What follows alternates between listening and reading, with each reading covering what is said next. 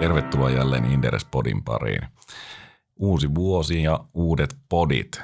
Tänään pohditaan Olli Koposen kanssa lähtökohtia osakemarkkinoiden vuoteen 2021. Tervetuloa mukaan, Olli. Kiitoksia paljon. Tänään on tarkoitus tosiaan puhua lähtökohdista. Yritetään hahmottaa sitä nimenomaan ison kuvan kautta. Puhutaan vähän talouskasvusta, tuloskasvusta, valuaatioista tällä hetkellä ja niistä asioista, mitkä nyt sitten voisivat olla merkittäviä ajureita tänä vuonna. Lähdetään ihan perusteista liikkeelle, eli mikä on se yleinen mekanismi, miten osakemarkkinoiden indeksitason muutoksia voidaan hahmottaa? No kyllähän siinä varmaan ainakin itsellä nousee heti kärkeen niin tuloskasvu ja tietenkin arvostuskertoimet sitä kautta. Ja pitkällä aikavälillä tietenkin tuloskasvu määrää, määrää sen suunnan, mihin, mihin osakemarkkinat yleisellä tasolla menee. Ja mistä tuloskasvu syntyy, niin sehän on talouskasvusta pitkällä, pitkällä aikavälillä, pitkällä, pitkällä näkökannalla. Ja ehkä tähän kärkeen voisi nostaa niin kuin tuohon talouskasvuun liittyen ehkä viimeisimpiä uutisia – mitä nyt Yhdysvalloissa on ollut, ollut tästä USA-presidentin vaalin yhteydessä. Demokraatithan voitti, voitti nyt tiistaina nämä senaatin poikkeusvaalit Georgiassa, mikä toi heille kaksi toivottua lisäpaikkaa nyt senaattiin. Ja ne paikat nyt senaatissa on tasa 50-50 demokraattien ja republikaanien välillä, mutta sitten kun äänet menee tasan, tai sitten jos ne menee tasan, niin tämä demokraattien varapresidentti Kamala Harris, niin hänen, hänen ääni ratkaisee sitten lopulta – mikä vie sitten ehkä sen lopullisen vallan, vallan nyt näille demokraateille. Ja nythän siis demokraateilla on kontrolli edustajahuoneessa, senaatissa kuin sitten myöskin valkoisessa talossa, mikä voi nopeuttaa sitten päätöksentekoa. Tähän ennen vaaleja puhuttiin vähän niin kuin blue sweepistä, että, että jos demokraatit sais, sais nämä tämmöistä sinistä aalosta, jos demokraatit sais kaikki nämä paikat sinänsä haltuun, niin se voisi nopeuttaa kaikkia eri, eri lakimuutoksia ja mitä nyt Joe Biden on omissa, omissa puheissaan ja ehdotuksissaan esittänyt ja ää, ehkä yhtä massiivista kuitenkaan Blue Sweepia ei saatu, mitä ehkä alkuun odotettiin ennen vaaleja. Ää, et varmasti ehkä niin kärkkäimmät ehdotukset saa koja kokeekin hieman ehkä vastatuulta. Ja, mutta jos miettii, miettii mikä niin Joe Bidenilla oli, oli niin agendalla ja listalla, niin oli se kiristyvä, kiristyvä yritysverotus sekä sitten lisääntyvä regulointi etenkin niin tekno, teknologiayhtiöitä kohtaan, aina isoja näitä, isoja näitä teknologiayhtiöitä kohtaan, niin tämä on varmasti sellainen negatiivinen asia, mikä tähän Blue Sweepiin on liittynyt ja on myöskin sitten markkinoilla sitä hinnoiteltu, mutta sitten taas miettii, niin vastapainonahan demokraatit on puhunut jopa 2000 miljardin dollarin elvytyksestä, kun nyt, nythän meillä on se 900 miljardin dollarin elvytyspaketti Jenkeissä käynnissä, niin jos jos tämä nyt tarkoittaisi, voisi tarkoittaa sitä parhaimmassa tapauksessa, että tuohon tulisi vielä 1000, 1100 miljardia lisää elvytysrahaa jenkkeihin, niin kyllähän se osakemarkkinoiden kannalta olisi aika herkullinen tilanne ja, ja niin kuin myös nostaisi varmasti niin kuin talouskasvuennusteita, jos, jos tähän tämmöiseen suuntaan Jenkeissä nyt päädyttäisiin. Nyt ehkä viime yönä nähdyt, nähdyt tilanteet, tilanteet kertoo ehkä Amerikan politiikasta kaiken, mitä, mitä, mitä tota, kuulijan ja katsojan on hyvä, hyvä nähdä, että sillä on aika, aika ristiriitaisia, ristiriitaista ollut se, tai vähän jakautunut se kansa siellä omien mielipiteidensä kanssa ja totta kai tämä varmasti vielä, jos tästä nyt vielä enemmän osakemarkkinat nousee ja saadaan lisää elvytysrahaa sinne, niin totta kai se varmasti voi vielä enemmän sitä eriarvoisuuttakin tuolla kansassa lisätä. Olli vetäisi heti poliittisen puheenvuoron tähän alkuun. Palataan kohta niin sanotusti aiheeseen, mutta pakko sanoa tuohon, että tosiaan se Plus Beep on siinä mielessä pikkusen vajaavainen, eli nyt on 50-50 käytännössä siellä senaatissa äänet ja aika suuri osa käsittääkseni isoista lakimuutoksista vaatii sitten 60-40. Eli lehmänkauppaa pitää oletettavasti tehdä edelleen – mutta totta kai tilanne on nyt niin kuin demokraattien kannalta huomattavasti parempi, kun niillä on kuitenkin kontrolli. Ja mä en ole varma, miten ne menee ne kiemurat täsmälleen, mm. mutta mä luulen, että siellä sitten kierretään sitä tarpeeksi monta kertaa jotakin ympyrää siinä, ja sen jälkeen niitä saadaan kuitenkin läpi.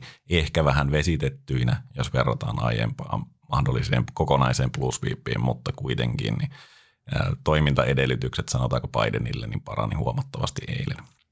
Juuri näin, juuri näin. Ja osakemarkkinat näki tämän tietenkin kaiken kaauksen loppujen lopuksi suhteellisen neutraalina, eli, eli niin pienet osa, tai small cap indeksi Russell itse asiassa päätyi voimakkaaseen nousuun. Tämä ehkä kertoo myös siitä, että siinä on sitä rotaatiota, mistä on aiemmin puhuttu, ja sitten toisaalta siitä, että ää, ehkä oletetaan, että demokraatit jakaa sitä rahaa hieman niin kuin reilummin, että isoimmat ei ole niin kuin selkeimpiä hyötyjiä. Ja sitten tietenkin on toisaalta tämä modernien monopolien mahdollinen purkaminen tai hajottaminen, mikä sitten näkyy Nasdaq-indeksissä, mutta kokonaisuudessa voidaan varmaan sanoa, että siellä joka tapauksessa oli härkä siellä kongressitalossa, että ei osakkeet siitä sen kummemmin pelästyneet.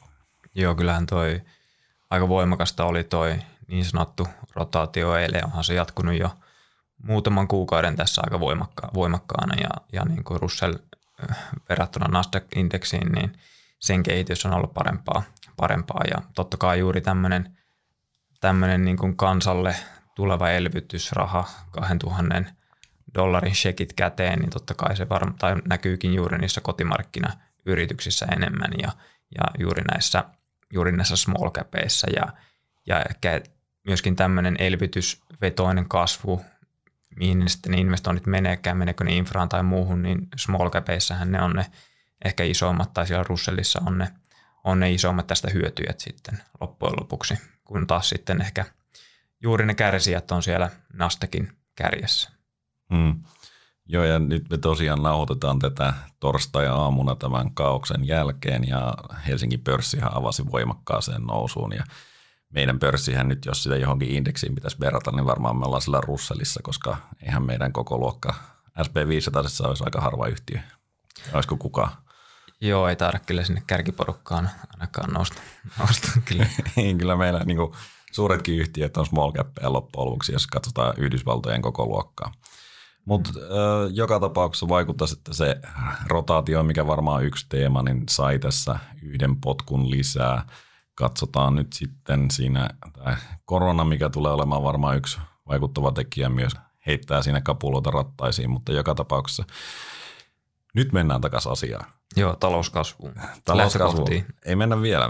Mä, mä tiivistän nämä lähtökohdat, koska loppujen lopuksi osakkeiden tuotto-odotushan on loppujen lopuksi tuloskasvu ja arvostuskertoimien muutos. Ja näinhän se voidaan tiivistää. Sitten siellä taustalla on tietenkin talouskasvu, mistä me aloitetaan tämä tarinan kertominen ja mietitään sitten sitä tuloskasvua ja sen jälkeen arvostuskertoimien mahdollisia muutoksia erilaisissa skenaarioissa. Ja siinä vaiheessa tietenkin oikeastaan kaikki, mitä me nyt ennustetaan tulevaan, niin kaikkeen tietysti liittyy huomattavaa epävarmuutta, varsinkin näinä päivinä, ja ne arvostuskerroin spekulaatiot voidaan sitten jättää varmaan aika lailla omaan armoonsa, mutta joka tapauksessa pyritään rakentamaan sellainen viitekehys, missä sijoittaja voisi pystyä navigoimaan tätä vuotta 2021. Aloitan vaan talouskasvusta. Joo, kyllähän tässä oikeastaan vuosi 2020 viime vuosi, niin pahimmat pelot ei toteutunut, tai oikeastaan kun lähdettiin vuoteen, niin meillä oli aika optimistiset oletukset, että, että talous kasvaa vuonna 2020, mutta sitten tulikin tämä korona, koronapandemia pandemia ja sen, sen jälkeen sitten ennusteita laskettiin voimakkaasti alaspäin, mutta sitten me sitten ollut liian pessimistisiä ne ennusteet ja sitten on jouduttu korjaamaan, korjaamaan koko vuoden niitä ylöspäin. Ää, et vähän niin kuin molempiin suuntiin oli alkuun, alkuun nähtävissä ylireagointia noissa talouskasvun ennusteissa – talouskuva kokonaisuudessaan, kyllähän tässä niin palvelualat on kärsinyt ja teollisuus on pärjännyt suhteellisen hyvin. katsotaan teollisuuden ostopäällikköindeksejä, ne on pääosin 50 yläpuolella, mikä tarkoittaa, että ne on kasvussa edelliseen mittausajan kohtaan nähden ja niissä on myös nouseva kulmakerroin, mikä tarkoittaa yleisesti sitä, että mennään parempaan suuntaan, parempaan suuntaan koko ajan. Ja, sitten jos katsoo palvelualoja, niin niiden osalta on – käännytty sitten taas etenkin Euroopassa takaisin laskuun viime vuoden lopussa, vuoden 2022 2020 vuoden lopussa käännyttiin takaisin laskuun, kun alkoi ehkä tämä koronan toinen aalto näkyä tarkemmin sitten ää, taloudessa ja sitten nämä tuli myös sitten vuoden lopussa nämä uudet kiristyneet rajoitukset eri, eri Euroopan maissa. Jos katsoo sitten ihan viimeisimpiä näitä ostopäällikköindeksejä, niin Jenkeistähän tuli tämä ISM tällä viikolla ja, ja siinä näkyy sel, selvästi juuri tuo eroavoisuus, että siellä, siellä tämä ISM teollisuuden ostopäällikköindeksi nousi jo, nousi jo yli 60 ja sehän on, me katsotaan 2010-luvulla, niin yli 60 lukemat on niin kuin huippulukemia. Et, et oikeastaan tässä finanssikriisin jälkeen ollaan vain muutamassa kohdassa päästy sinne, päästy sinne 60, 60 yläpuolelle viimeksi tuossa 2018 teollisuuden osalta. Et hyvinkin, hyvinkin rajua, rajua ja voimakasta palautumista on nähty sitten etenkin tuolla teollisuuden puolella. Jos katsoo näitä johtavia indikaattoreita vielä, vielä tykkään itse ainakin niitä, niitä seurata, OECD-johtavia indikaattoreita, kun katsoo ja vaikka vertaa siihen finanssikriisiin, niin nythän tämä taantuma oli meillä vähän tämmöinen aika nopeakin sukellus, tämmöinen luonnonkatastrofin kaltainen, että nopeasti lasketaan ja sitten nopeasti noustaan. No hyvin tämmöinen V, V-tyyppinen, V-tyyppinen sukellus, kun taas sitten taantuma 2009-2008 oli enemmän tämmöinen hidas, hidastempoinen ja nyt ollaan kuitenkin näissä johtavissa indikaattoreissa se nousu on tasaantunut ja ollaan jääty suurimmilta osalta USAssa ja Euroopassa niin kuin alle sen sadan, mikä sitten yli sadan kertoo sitten siitä kasvusta, mutta Kiinassa, Kiinassa ollaan sitten yli sadan ja kyllähän tämä on Kiina vetoista tämä kasvu tällä hetkellä hyvinkin, hyvinkin paljon, että katsoo noita talousennusteita tällä hetkellä, Bloombergin konsensusennusteista, niin, ennusteita, niin ja vertaa vuoden 2019 loppuun, niin Kiinahan oli jo kasvussa Q2 2020 ja mm. jatkaa sitä hyvää kasvua nyt tässä ennusteissa vuoden 2022 loppuun. Euroopassa päästään vuoden 2019 tasolle noin 2022 alussa suurin piirtein, 2021 lopussa näiden ennusteiden mukaan ja, ja sitten taas USAssa päästäisiin siinä – päästäisiin siinä 2021 Q3 suurin piirtein sille 2019 tasolle.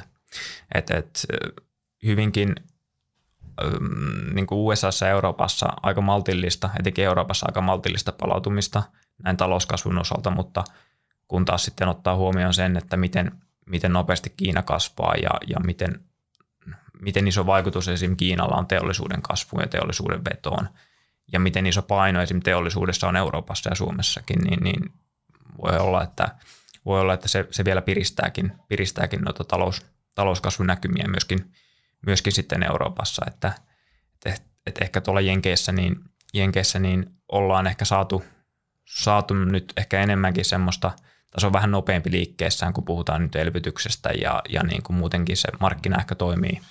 Yhdysvallat on dynaamisempi markkinana yleisesti ja Kyllä. talous. Kyllä, ja sitten siellä on saatu paljon nopeammin ja enemmän liikkeelle elvytystä niin, niin rahapoliittisesti kuin ehkä talouspoliittisestikin, niin se näkyy ehkä tuossa kulmakertoimessa ja ylipäätänsä se on aina, aina ollut vähän nopeampi palautumaan kuin Eurooppa, mutta kyllä tuo teollisuuden, teollisuuden nousu niin ja hyvä taso niin auttaa myöskin sitten Eurooppaa palautumaan. Mm. Jos mä nyt tiivistäisin tätä jotenkin tätä meidän V, niin kyllähän se V on jäänyt niin kuin vajaaksi selvästi – Eli jos katsotaan vaikka työllisyystilastoja Yhdysvalloissa, niin se näyttää aika rumalta itse asiassa. Se ensin näytti Vltä, niin kuin Kiinassa mentiin. Kiinahan oli ensimmäinen ja sen takia varmaan ajateltiin, että meilläkin on niin kuin realistinen nähdä semmoinen kokonainen V. No, ää, eihän se sitä ole, mutta tosiaan elvytyspaukkuja on valtavasti ja jos verrataan tosiaan siihen finanssikriisiin, niin silloinhan oikeastaan ongelma oli se, että – kun rahaa ei ollut. Se, se, se imettiin siinä pankkikriisissä käytännössä siitä systeemistä pois ja se elvytys, mitä silloin tehtiin, ne oli äärimmäisen pientä verrattuna siihen, että miten paljon pankit itse asiassa tarvitsi lisää rahaa. Ja sehän ei tullut reaalitalouteen niin pitkään aikaan. No nyt rahaa on, elvytys on ollut massiivista ja siitä puolesta tämä ei niin kuin jää kiinni. Et se on sitten vaan, että miten voimakkaasti sitä saadaan sinne reaalitalouteen ja – kyllähän nämä valtioiden elvytystoimet yleensä heijastuu hyvin sinne reaalitalouteen, kun taas sitten keskuspankkien elvytys, no se on enemmänkin heijastunut osakekursseihin ja bondeihin ja muualle, mutta, mutta tota, vertailu siihen niin kuin finanssikriisiin voidaan varmaan siinä mielessä lopettaa, että hmm. täysin erilainen tilanne. Joo, täysin erilainen tilanne ja kyllähän tämä niin kuin palautuminen on, on vähän eriarvoista tai juuri tämmöistä, puhutaan sitä K-kirjaimen muotoisesta palautumisesta ja se nyt näkee aika hyvin myös tuosta, kun katsoo teollisuuden ja palvelualojen vaikka ostopäällikköindeksejä, että teollisuudet nousee ylöspäin ja palvelualat menee alaspäin, että se on vähän semmoinen jakautunut se palautuminen ja myöskin se kasvukuva on myös aika lailla jakautunut. Ne, jotka on hyvin pitkälti osana digitaalista taloutta ja pystyy toimimaan tässä tilanteessa ja ei tarvitse olla palvelualoilla töissä, niin, niin kyllähän niillä menee, niillä menee tällä hetkellä hyvin ja he pystyvät olemaan etätöissä. Ja, mutta sitten taas se puoli, joka, joka kärsii tästä, on juuri se, juuri se ehkä pienempi palkkaisempi palvelualan työntekijä sitten ja, ja niillä on sitten vähän heikommat ajat. Että on hyvinkin semmoinen jakautunut tämä palautuminen myös tätä kautta mietittynä. Mm. Näin se on. Ja tietenkin nyt siis no, koronapandemia on voimakkaimmillaan oikeastaan tällä hetkellä on uusia mutaatioita, jotka leviää nopeammin ja lockdownit on tulleet takaisin meidän elämäämme. Ja mekin ollaan täällä turvaetäisyyksien takana tekemässä tätä podia, että ikävä tilanne, mutta tietenkin tässä 2021 vuoden aikana me toivomme, että tämä muuttuu ja silloin me voidaan sitten taas nähdä huomattava voimakaskin palautuminen. Mä veikkaan, että jos kesällä, mikä näyttää tällä hetkellä nykyisellä rokotusvauhdilla kyllä hyvin epätodennäköiseltä, mutta jos kesällä olisi kaikki kunnossa ja terassikelit, niin mä veikkaan, että suomalainen kyllä lähtisi pikkusen irrottelemaan. Mä ainakin voisin kiertää vaikka kaikki festarit, jos asiat olisi kunnossa.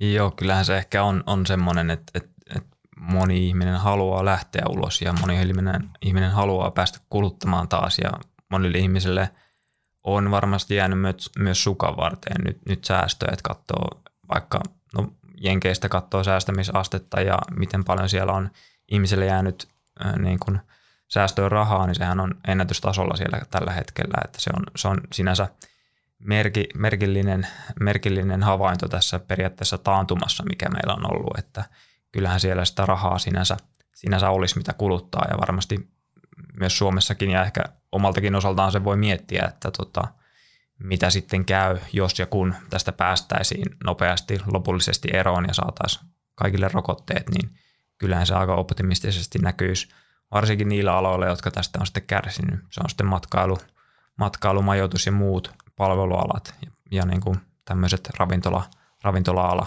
niin kyllähän se aika nopeasti sieltä sitten varmasti palautuisi. Mm. No mutta pistetäänkö talouskasvukuvaa sillä tavalla pakettiin, että mä luettelen tässä nyt Bloombergin konsensusennusteita muutamalle alueelle vuodelle 2021. Nämä on joulukuussa kerätty ja voi olla hieman päivittyneet sen jälkeen, mutta eiköhän se iso kuva ole se, että erittäin optimistisia ollaan. Eli Yhdysvallat plus 3,9 prosenttia, viime vuonna miinus 3,5, eli varsin, varsin mukavat talouskasvulukemat ja tietenkin tässä pitää huomioida se, että se lähtötaso ei ole niin kuin mikään optimaalinen. Euroalue peräti 4,6 ja tämähän nyt vähän niin kuin puhuisi sen puolesta, että me oltaisiin tosiaan kovempia elpyjiä siinä mielessä tämän Mut, vuoden aikana, mutta tietenkin se meidän V-käyrä on ollut niin. tosi säälittävä. Käytiin enemmän kellarissa kuin ehkä sitten USA. Joo, siis todella paljon. Eli meillä on viime vuosi on miinus 7,4, mm. että, että elpymisvauhti periaatteessa tänä vuonna suurempi, mutta sitten toisaalta lähtötaso on surkea. No, Kiina 8,2 prosenttia. Siellä on velkahanat auki ja, ja tietenkin Kiinahan on no, komentotaloutena mm. toimiva, niin se pistää kyllä nopeasti asioita liikkeelle silloin, kun näkee tarpeelliseksi. Ja tämän mukaan Kiina olisi myös viime vuonna tehnyt 2,0 prosenttia talouskasvua, eli ei mikään niin kuin heikko suoritus. Toki kaikki varmaan argumentoi siitä, että onko tämä nyt sitten kestävää tai tehdäänkö sitä kestävällä tasolla, kun velkatasot nousee, mutta joka tapauksessa niin tälle vuodelle ehdoton kasvua juuri olisi Kiina. Hmm. Ja lisäksi tuossa on vielä Venäjä mainittu, jossa on 3,0. Mm. Tuossa pitää vielä ottaa sekin huomioon, että toikin USA talouskasvu neljä pinnaa, mitä tuossa on mietitty, niin sekin, sekin on varmasti tehty sillä oletuksella, että mentäisiin nykyisillä elvytyksillä, eli sillä varmaan 900 miljardilla, mitä siellä on nyt saatu, saatu aikaa, mutta sitten jos se tuosta vielä merkittävästi vaikka kasvaisi, niin kyllähän noissa talouskasvuennusteissa voi sitten olla, voi sitten olla aika paljonkin vielä nousuvaraa, nousuvaraa sitten, jos semmoisia elvytysmääriä oikeasti nähdään. Niin mä sanoisin ihan reellisesti näille ennusteille, niin kuin viime vuodenkin ennusteille, että e- eihän näissä niin kuin suurta viisautta varmaan ole takana, mutta niitä voi käyttää sellaisena tietynä ajatuksena, että mitä markkinoilla tällä hetkellä odotetaan. Ja varmasti sitten se, että miten se koronarokotteen levittämisessä onnistutaan, milloin me päästään takaisin normaaliin vai päästäänkö koko vuonna, niin ratkaisee sen, että miten tämä loppujen lopuksi menee.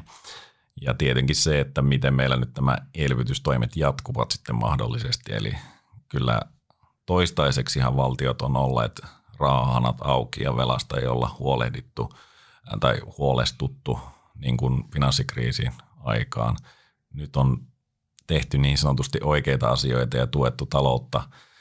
En tiedä, onko se kohdistunut oikein, mutta ajatus on ollut sinänsä hyvä.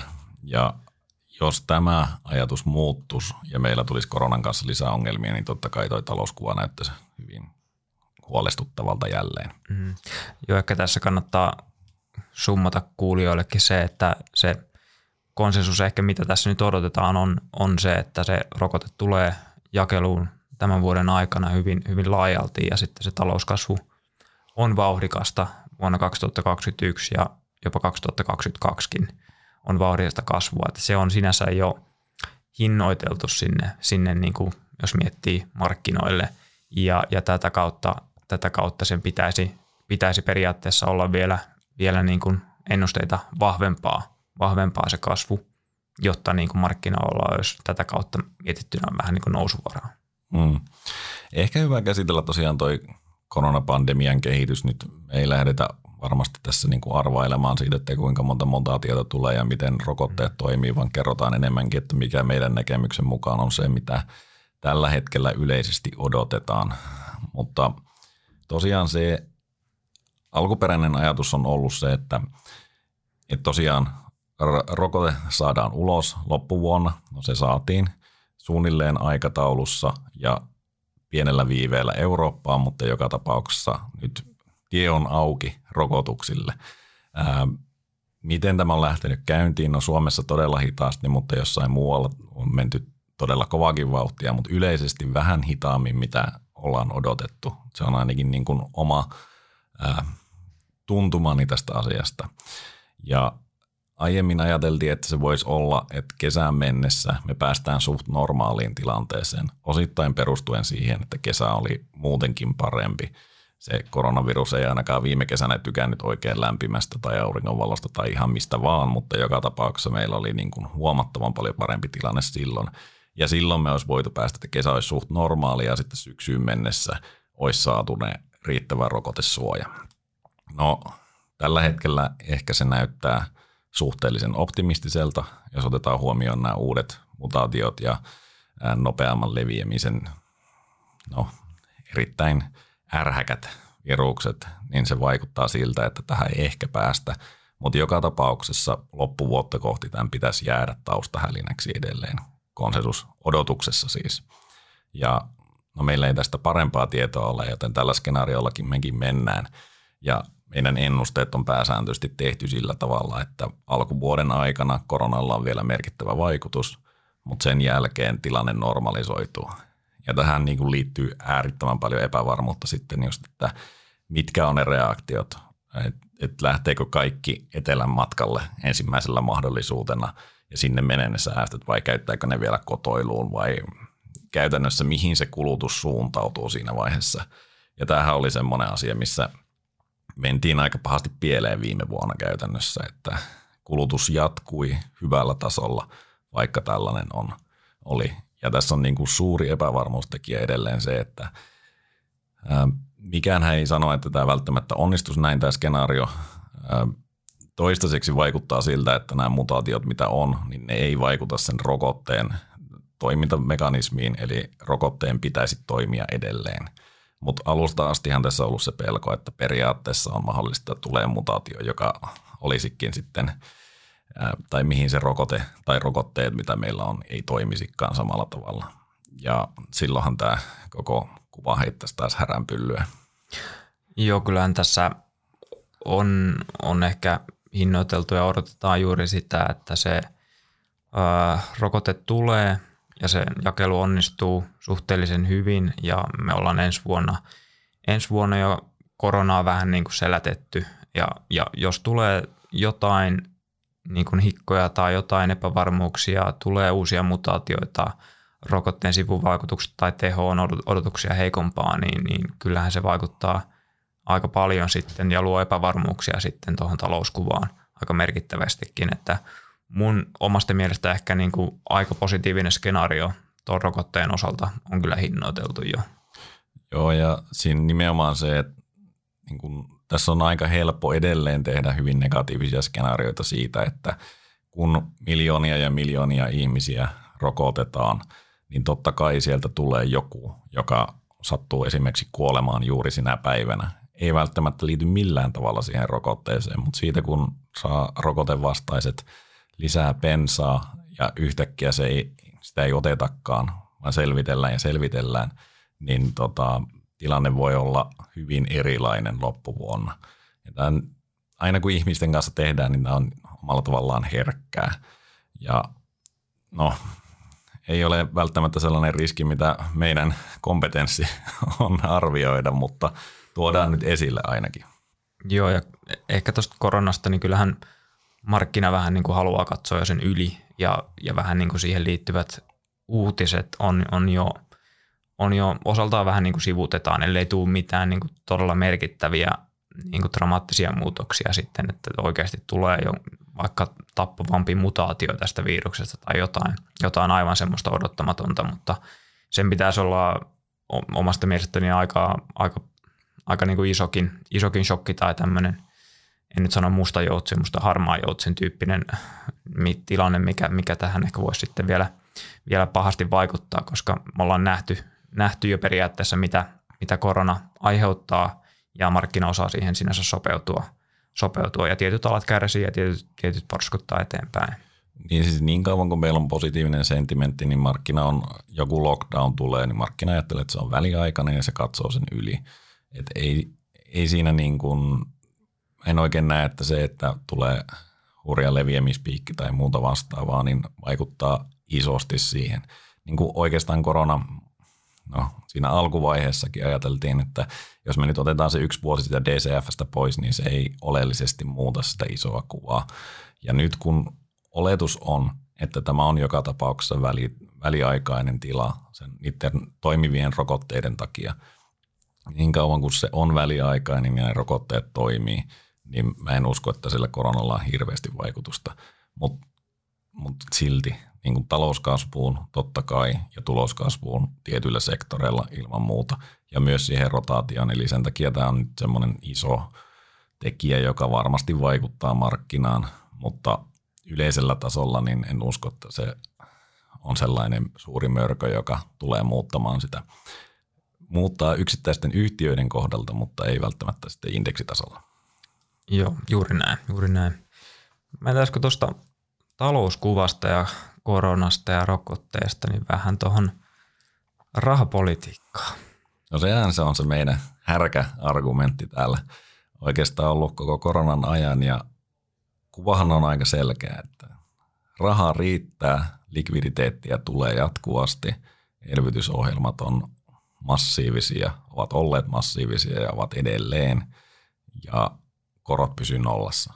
Tämähän on se skenaario, mikä on niin käytännössä optimaalinen – tai olotila, joka on optimaalinen osakkeille. Ja tällä hetkellä hän vaikuttaa siltä, että se pysyisi edelleen pitkälläkin tai suhteellisen pitkällä aikavälillä niin kuin, no, paikallaan. Mm. Kyllä se näin on, että, että ultra elvyttävänähän tässä rahapolitiikka on oikeastaan viime vuoden ollut ja, ja hyvin pitkälti ollaan rauhoiteltu keskuspankkien toimesta, että me jatketaan tätä niin pitkään kuin on tarve. Että et Fedikin näkee, Yhdysvaltain keskuspankkikin näkee korkojen, korkojen pysyvää ennallaan ainakin vuoteen 2023 asti. Oli siellä nollatasoilla ja, ja elvytystä on luvattu jatkaa, jatkaa niin pitkään kuin on tarve. Ja tota, nythän viime vuonna tehtiin – ihan, ihan massiivisia elvytystoimia, ihan historiallisia elvytystoimia, etenkin, Euro, etenkin tuolla Yhdysvaltojen keskuspankin toimesta. Ja kyllähän, sitä, kyllähän me voidaan jatkaa sitä elvytystä tai rahapoliittista elvytystä oikeastaan niin pitkään, kunnes meillä alkaa tulla niin talouden, talouden realiteetit vastaan ja oikeastaan ehkä keskuspankkien mandaatit vastaan. Eli inflaatio, inflaatio alkaa, alkaa nousta sieltä kymmenen vuoden alhaisesta jopa deflaatiosta, niin jos se alkaa piristymään niin, ja talous alkaa kuumentua, niin siinä vaiheessa se kyllä pakottaa sitten varmasti keskuspankkejakin vähän ehkä tiukentamaan sitä rahapolitiikkaa ja tätä kautta sitten nämä ohjauskorotkin nousisivat. Seurataan sitten varmasti myöskin näitä markkinakorkoja, jotka on sitten ehkä jo aikaisemmin inflaation myötä, myötä sitten noussut. Mm. Joo, kyllä toi inflaatio ja markkinakorot on nimenomaan se, mitä itse seuraisin tänä vuonna, koska se ainakin minun näkemyksen mukaan ykkössyy, minkä takia osakemarkkinat on nousseet näille tasoille tai yleensäkin nousivat viime vuonnakin, on se, että raha on laitettu koneeseen erittäin, erittäin paljon. Siis pandemian jälkeen Fedin tase kasvoi yli 75 prosenttia viime vuoden loppuun. Ja siis tämä on Tätä on niin vaikea, vaikea pistää mihinkään kontekstiin, mutta siis toi niin kuin finanssikriisin jälkeinen elvytys esimerkiksi, silloin puhuttiin niistä tarpeista ja muista niin kuin ihan, siis se oli niin kuin minimaalinen verrattuna tähän, mitä me ollaan nyt nähty. Ja niin kauan kun rahaa tulee koko ajan lisää, käytännössä likviditeettiä sijoitusmarkkinoille, niin mun on vaikea nähdä, että osakemarkkinat lähtisivät siitä romahtamaan – paitsi jos talous lähtee jotenkin kokonaan alta.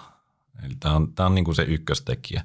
Mutta siinä vaiheessa, kun toi hana laitetaan kiinni, niin kuin mehän nähtiin 2018 sellainen periodi, missä Fedi puhuu paljon siitä kiristämisestä ja oli eh, vähän tasettaa jo alas ja puhuttiin korkojen noususta ja muusta vastaavasta. Ja sitä tapahtuikin tietenkin. Mutta silloin se oli niin kuin nousevalla käyrällä ja markkinahan tuli alas voimakkaasti. Se taisi olla jouluaatto itse asiassa, kun käytiin melkein miinus 20 ja saatiin melkein päätökseen tämä tota, ää, silloin erittäin pitkä härkämarkkina, jonka nyt sitten korona tappoi ja synnytti uudelleen. Mutta joka tapauksessa niin siinä nähtiin sitä, että että se hinnoitteluympäristö, missä me ollaan, ja mun mielestä nämä arvostasot voidaan perustella tällä ympäristöllä, mutta ei niin kuin normaalilla ympäristöllä, missä koroista saisi jotain ja vaihtoehtoja osakesijoittajille olisi. Ja sen takia niin kuin se, että inflaatio lähtisi merkittävästi nousemaan, markkinakorot lähtisi merkittävästi nousemaan, joskin niitäkin kyllä pystyy manipuloimaan jossain määrin, niin olisi se huolestuttava merkki. Ja itse ainakin olen havainnut, että melkeinpä aina kun ne markkinakorot lähtee nousemaan, niin osakkeilla on vaikeuksia. Ja mitä suurempi se terminaaliarvo niin sanotusti on, mitä pidemmälle diskontataan niitä tulevia tuottoja, niin sitä suurempi se vaikutus on. Mm. Mä muistan hyvin just ton 2018 vuoden kiristysepisodin. Muistaakseni, muistaakseni siinä sitten ää, Fedin, Fedin johtaja totesi siinä viimeisimmässä tota, kokouksessa, että, tai oliko se lehdistötilaisuus, että olemme niin kau- kaukana neutraalista tasosta, että nyt nähdään, että pitää korkoja nostaa vielä aika voimakkaastikin ja se oli, se oli taas ollut päivä tai sillä viikolla niin kuin osakkeet teki huiput, huiput siellä tota, SP500, jos katsoo silloin 2018, kun lähdettiin sitten siihen joulun, joulun tota, isoon laskuun sitten siinä. Ja tota, se on juuri tämä rahapolitiikan kiristyminen, mikä, mikä on kyllä näille osakemarkkinoille aika semmoinen, aika semmoinen punainen, punainen vaate – myrky, myrkkyä kyllä näille odotuksille, mitä tällä hetkellä on. Et, et, ja inflaatio on ehkä yksi isoimmista riskeistä, mikä siihen rahapolitiikan kiristymiseen ja markkinakorkojen kiristymiseen liittyy. Ja no finanssikriisistä kun ollaan puhuttu tässä, niin silloinhan kun finanssikriisistä lähdettiin elpymään ylöspäin ja tuli tätä rahapoliittista elvytystä GUEta, niin silloinhan pelättiin hyvin paljon hyperinflaatiota ja, ja tota, nyt oikeastaan inflaation odotetaan pysyvän hyvinkin matalana, vaikka se rahan määrä kasvaa ihan merkittävästi tällä hetkellä, että katoin noita M2 raha, rahan tota määriä, miten on viime vuonna kasvanut, niin Jenkeissäkin 25 pinnaa kasvanut se rahan määrä viime vuodesta tai viime vuonna. Ja tämä on yleensä aika hyvin korreloinut niin kuin inflaationkin kanssa, kanssa että tämä rahan määrän, määrän kasvu. Ja oikeastaan tässä on ollut semmoisen kymmenen vuotta semmoinen aika, kun tämä ei ole ollut, niin kuin, tai syy- ja seuraussuhde ei ollut kovinkaan, kovinkaan niin kuin selkeä näissä. Mutta sitten taas nyt, kun ehkä ne odotukset on, on silläkin tasolla, että et, et, ei se inflaatio nyt sieltä tule, että et, mehän voidaan läätärätä tällä rahalla ihan miten me halutaan, että se inflaatio ei kuitenkaan tuu sieltä nousemaan, niin, niin mikä olisikaan niin kuin otollisempi paikka sille inflaatiolle tässä tilanteessa vähän niin kuin yllättää. Ja kyllähän me ollaan nähty tuossa niin inflaatio-odotuksista, kun seurataan, seurataan euroalueella ja USAssa, niin oikeastaan toukokuusta lähtien, niin inflaatio-odotukset on, on ollut nousu, noususuuntaisia. Ja tätä mm. kautta tietenkin sitten nimelliset korotkin on noussut ja reaalikorotkin on sitten noussut, noussut hieman. Mm. Niin eikö se inflaatiosvappi ole tällä hetkellä Jenkeissä suunnilleen yhden prosentin inflaatio-odotusta vastaavalla tasolla? Ja toisaalta korkokin on noussut sitten pitkä korko kymmenenvuotinen sinne yhteen prosenttiin suunnilleen, mikä on tietenkin minimaalinen nousu silleen, jos ajatellaan absoluuttisesti, mutta suhteellisesti se on todella suuri, kun me oltiin kuitenkin sillä kymppivuotisessakin, käytiinkö me 0,6 tai jotain vastaavaa, että, että sekin oli käytännössä nollatasolla. Mm. Ja eilen, eilenhän siihen saatiin lisää, äh, lisää niin kuin polttoainetta näille korkojen nousulle. USA kymppivuotinen juuri rikkoi sen prosentin, prosentin rajan, kun ruvettiin ehkä hinnoittelemaan tätä demokraattien elvytystä tai ehkä tulevaa elvytystä, niin sitä kautta se, se tulee ja nähdään, että se tulevaisuudessa voisi, voisi lisätä sitä inflaatiota ja nostaa ehkä niitä, nostaa ehkä niitä korkojakin sitten. Mm. Niin tämä tosiaan rahamäärä kasvanut massiivisesti. Inflaatiota ei välttämättä tule, jos rahan kiertonopeus koko ajan laskee, niin kuin se on tehnyt. Sie- siellähän on sellainen karhumarkkina, että se on pitkään mennyt alaspäin. Mutta tota, mun mielestä tässä on kuitenkin ensimmäisenä se, että se on huomattava riski, että me ollaan väärässä, jos siis mä tarkoitan nyt markkinaa yleensä. Eli tosiaan finanssikriisin jälkeen meidän mittakaavassa minimaaliset kuueet, puhuttiin hyperinflaatiosta ja no, oltiin selvästikin väärässä markkinan suhteen. No nyt tosiaan inflaatio-odotukset on matalia ja ajatellaan, että tässä voidaan läträtä ikuisesti. Voidaan olla taas väärässä. Ja mun mielestä se suuri ero on se, että nyt kuitenkin vaikka ää, no, Fedi ja EKP tekee valtavia liikkeitä, mutta myös valtiot tekee tällä hetkellä ihan eri tavalla. Ja se voi tuoda sen ruiskeen sinne talouteen. Ja tässä päästään siihen hassuun tilanteeseen, että mun mielestä itse asiassa voimakas talouskasvu ei välttämättä olisi positiivinen asia osakkeille, vaikka se tietenkin tarkoittaisi yleensä tuloskasvua merkittävää sellaista. Mutta jos sen kanssa tulisi niin kuin yleensä tuppaa tulemaan inflaatio-odotuksia ja niitä pitää, mietittäisiin, että pitäisikö tätä talouskasvua vähän hillitä, niin se rikkoo sen Goldilocks-skenaarion, jossa me ollaan nyt tällä hetkellä, että käytännössä meillä on nolla korot ikuisesti, rahahanat auki, jonkinlainen sopiva talouskasvu, joka pitää kaiken kontrollissa. Ja se on niin kuin se optimaalinen tila oikeastaan osakkeille. Mm.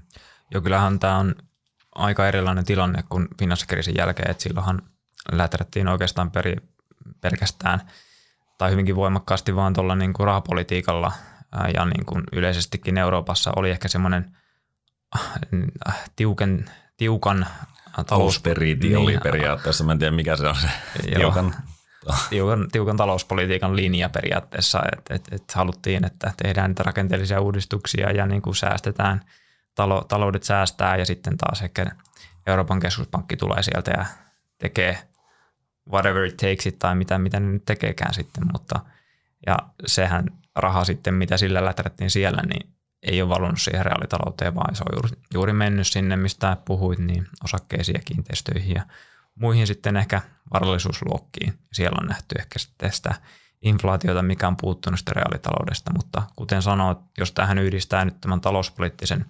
massiivisenkin talouspoliittisen elvytyksen ja siihen semmoisen suotuisamman asenteen poliitikkojenkin kannalta ja lisättynä sitten massiivisella rahapoliittisella elvytyksellä, niin onhan tämä aika äh, ideaalinen paikka, paikka niin kuin tälle, tälle inflaatiolle ja kor- koroille tätä kautta niin kuin lähtee, lähtee nousemaan. Ja tässä tosiaan on se, on se, kuten sanoit, että jos se talouskasvu lähtee vähän niin kuin käsistä ja me saadaan se inflaatio siihen, niin sehän ei ole totta kai välttämättä kovinkaan hyvä asia osakeindekseillekin, koska siellä on aika paljon tämmöisiä duraatioherkkiä tai pitkän duraation assetteja siellä nousukärjessä näitä teknologiayhtiöitä ja jos näissä sitten, näissä sitten se korko, korkopuoli siinä diskont, diskonttauksessa nousee, niin totta kai nämä pitkät kassavirrat sitten heikkenee. Tätä kautta sitten se arvostus näistä varmaan tulee sitten alaspäin. Mutta sitten taas toisaalta tämä ruokkii myös ehkä sitä rotaatiota, että ne lyhyemmät kassavirrat on sitten arvokkaampia.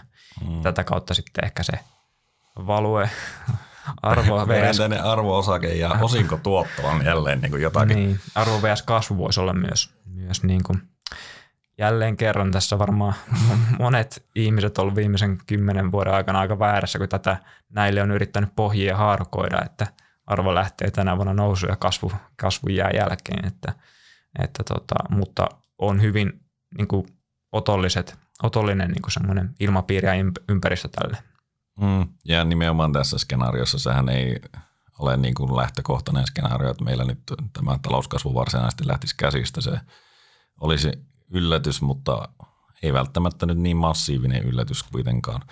Mutta näitä muuttujia on todella paljon. Mutta ollaan puhuttu Fedistä aika paljon, ehkä voidaan tiivistää tuo EKPn osuus, että siellä läträtään ihan samalla vauhdilla, ellei kovempaakin. Eli, eli tota, meidän korkoympäristö on varmaan vielä tiukemmin siinä nollassa kiinni sinänsä. Ja rahaa valuu koko ajan systeemiin. Kovaa vauhtia. Ja EKPllä tietenkin meillä on niin kuin vielä erilainen tilanne siinä, että jos nyt täällä korot nousis, niin kyllähän meillä olisi hyvin paljon ongelmissa olevia valtioitakin, eli markkinakorkoja pusketaan alas vähän väkisillä, että pidetään tämä euro hengissä ja euroalue kasassa. Eli on tosi vaikea nähdä, että Euroopassa pystyttäisiin oikeastaan siihen, että normalisoidaan niin sanotusti rahapolitiikkaa. Että olisi aika mielenkiintoinen tilanne, jos meillä nyt täällä olisi se kasvupiikki, kun ehkä äsken puhuttiin enemmän Yhdysvalloista, tai ainakin itse viittasin ehkä enemmän sinne, niin jos täällä lähdettäisiin oikeasti liikkeelle, niin voisi olla mielenkiintoista. Joo, se on, se on just näin. Ja kyllähän tuohon varmaan liittyy aika paljon myös erityyppiset, no ehkä voidaan tuossa myöhemminkin puhua näistä, mutta äh, puhutaan paljon ehkä nykyään mediassakin, mediassakin ja sijoittajat puhuu USA-dollarista ja olisiko siitä siinä alkamassa uusi vähän kuin trendinomainen lasku, laskumarkkina USA-dollarille ja sehän tietää hyvinkin, hyvinkin tai tietää tämmöisiä reflaatio periaatteessa olosuhteita muulle maailmalle ja etenkin sitten tuonne kehittyville markkinoille, jossa sitten on ehkä paljon dollaripohjaista lainaa ja, ja tällöin aina kun USA-dollari on ollut tämmöisessä alamäessä, niin myös silloin, myös silloin niin kuin raaka-aineet on hyötyneet, koska tietenkin ne hinnoitellaan USA-dollareissa. Sitten tämmöiset maataloushyödykkeet, jotka on ollut kymmenen vuoden karhumarkkinassa, agrikulttuuri, vehnä, maissi ynnä muut tämmöiset – tämmöiset nekin hyötyisi tästä ja on nähty jo näissäkin molemmissa sekä sitten näissä perusmetalleissa sekä sitten näissä maataloushyödykkeissä, niin ehkä semmoisia pieniä merkkejä siitä, että voisiko, voisiko tästä alkaa sitten pitkän karhumarkkinan jälkeen raaka-aineissa ja muissa hyödykkeissä myöskin sitten nousumarkkina. Ja tosiaan puhuin, että se muu maailma saattaisi tästä hyötyä myös on se, että siinä on myös se homma, että ne arvostustasot muissa maissa ehkä vähän alhaisemmalla tasolla kuin Jenkeissä. Huomattavasti ja, alhaisemmalla valtaosassa. Että. Kyllä, ja juuri silloin kun tämä USA-dollari on ollut alamäessä, niin kehittyvät markkinat on yliperformoineet Jenkkilään nähden ja myöskin muu maailma on pärjännyt varsin hyvin. Ja kuten oli tässä äsken jo puhe tuosta arvo vs. kasvu, niin vuodesta 2007 ää, oikeastaan arvoosakkeet, jos me katsotaan Jenkeistä, niin nehän toppasi silloin ja sen jälkeen ne on hävinnyt periaatteessa markkinalle tai pärjännyt markkinoita huonommin ja sitten taas kasvu on yliperformoinut markkinoihin nähden ja silloin kun viimeksi oli USAn, USAn dollarin niin kuin alamäki, niin silloin, silloin value-osakkeet pärjäsivät todella hyvin ja pärjäsivät paremmin kuin kasvuosakkeet. Et, et, tähänkin liittyen niin, niin itse, itse myös tota USAn dollaria ja sen niin kuin liikkeitä, liikkeitä tykkään seurata. Totta kai mikä on se syy ja seuraussuhde, että mikä seuraa mitäkin, mutta kyllähän se USAn dollari, dollari aika paljon tällä hetkellä vielä niin kuin maailman, maailmantalouteen vaikuttaa ja tätä kautta sitten pääomaliikkeisiinkin. Joo, ilman muuta. Ja siinä on se, omalla tavallaan olen itse ajatellut semmoisena luonnollisena hetsinä omiin yhdysvaltalaisiin sijoituksiin, että Mä tietenkin häviän siinä periaatteessa, jos dollari heikkenee, mutta toisaalta mun valtaosa sijoituksissa on muualta kuin Yhdysvalloissa ja ne pärjää yleensä huomattavasti paremmin. Varsinkin toki kehittyvät markkinat, mutta ää, muutenkin tietenkin sitten jossain vaiheessa tulee aina se, jos euro vahvistuu liikaa, niin meidän vientiteollisuus voi olla ongelmissa, mutta just tällä hetkellä niin ehkä nyt ei mennä siihen. Meillä on tässä tota, muutenkin näitä liikkuvia osia ihan riittävästi. Kyllä. Pitäisikö mennä tuloskasvuodotuksiin? Nyt ollaan pyöritelty tässä tätä makrotaloutta ja koronaa ja jossain määrin myös rahapolitiikkaa. Ehkä Joo. pitää vielä, sori mä keskeytän vielä sen, että niin kuin, sulla oli aiemmin hyvä disclaimer siitä, että, että tosiaan näitä odotuksia on, niin tällä hetkellähän rahapolitiikassa tosi, siis on tosi vahva konsensus siitä, että tämä jatkuu. Johtuen toki siitä, että keskuspankit on itse sanoneetkin, että he jatkaa tätä vaikka tulisi inflaatiopiikkejä, että he haluaa nimenomaan kestävästi sen yli kahden prosentin inflaation. Ja tässä on siis minun mielestäni pääasiassa laskuvaraa, jos jostain syystä tulisi se skenaario, missä keskuspankit joutuisi ottamaan sen poolimaljan pois. Ja toisessa, toisella puolella niin mä näen sen niin kuin turvapatiana siinä mielessä, että jos koronasta tulee nyt vielä suurempi ongelma tai rokote ei toimi tai ihan mitä tahansa tapahtuu sieltä, niin mä luulen, että siellä edelleen kyllä lähdetään sille elvyttävälle tielle niin kuin vielä voimakkaammin. Mutta toisaalta niin ehkä kääntäisin tuota enemmänkin semmoiseksi laskuriskiksi siinä mielessä, että jos keskuspankit ei olekaan kaikki voivia ja pystyy elvyttämään taloutta takaisin, niin, niin tota, tässä on ongelmia mahdollisesti luvassa. Niin, miten pitkään, jos tästä nyt talous sakkaa enemmän, niin, niin on ihan aiheellista varmaan kysyä, että miten pitkään, miten pitkään keskuspankit rahapolitiikka pystyy, tai miten pitkään sitä pystytään löysentämään.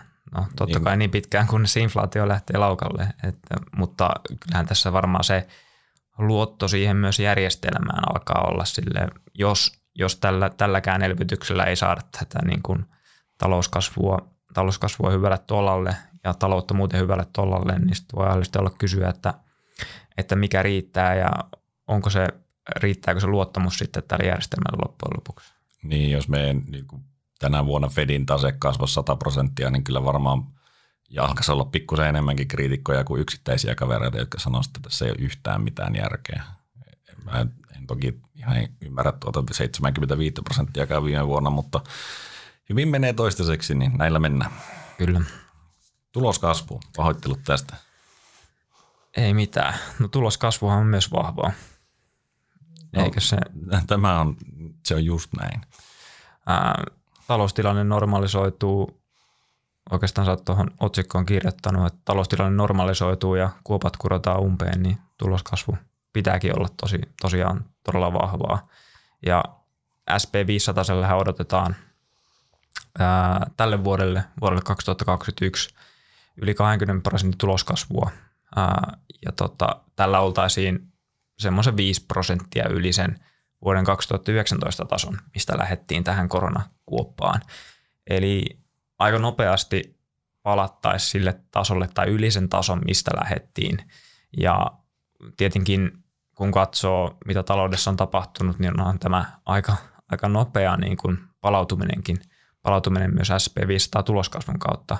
Ää, mä oon katsonut noita aikaisempia taantumia, niin, niin niistä on kestänyt yleensä noin neljä vuotta, että ollaan saavutettu se entinen huipputaso, mitä sitten, mitä sitten ollaan tässä tuloskasvussa tai tuloksissa mm. saatu aikaan, mutta totta kai, kuten alussa jo sanoin, niin onhan tämä vähän, tämä korona ollut tämmöinen luonnonkatastrofin kaltainen, kaltainen taantuma, että tulee tuommoinen äkkinäinen pysähdys ja siitä sitten tilanne palaa, palaa nopeasti tai kohtuullisen nopeasti normaaliin, että ei ole mitään semmoista niin sanotusti rakenteellista ehkä siellä taustalla, kuten ehkä sitten, no taas finanssikriisi, puhutaan siitä, niin, niin siellä ehkä olisi enemmän semmoisia rakenteellisia ongelmia, se oli ehkä semmoinen rakenteellinen kriisi enemmän, enemmän mm. mikä piti sitten korjata, mutta tässä taas sitten se alla oleva talous on kuitenkin ollut se, siellä ei ole mitään semmoista niin kuin äärimmäisiä rakenteellisia ongelmia ollut. Et sinänsä ihan, ihan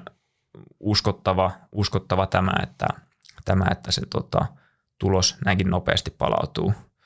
Ää, ja mikä tätä nyt vetää, SP500 teknologiayhtiöt sielläkin, ää, viisi suurinta vastaa 20 prosentista SP500 tällä hetkellä, viisi suurinta yhtiötä ja niiden tuloskasvulla on merkittävä vaikutus koko indeksin tuloskasvuun.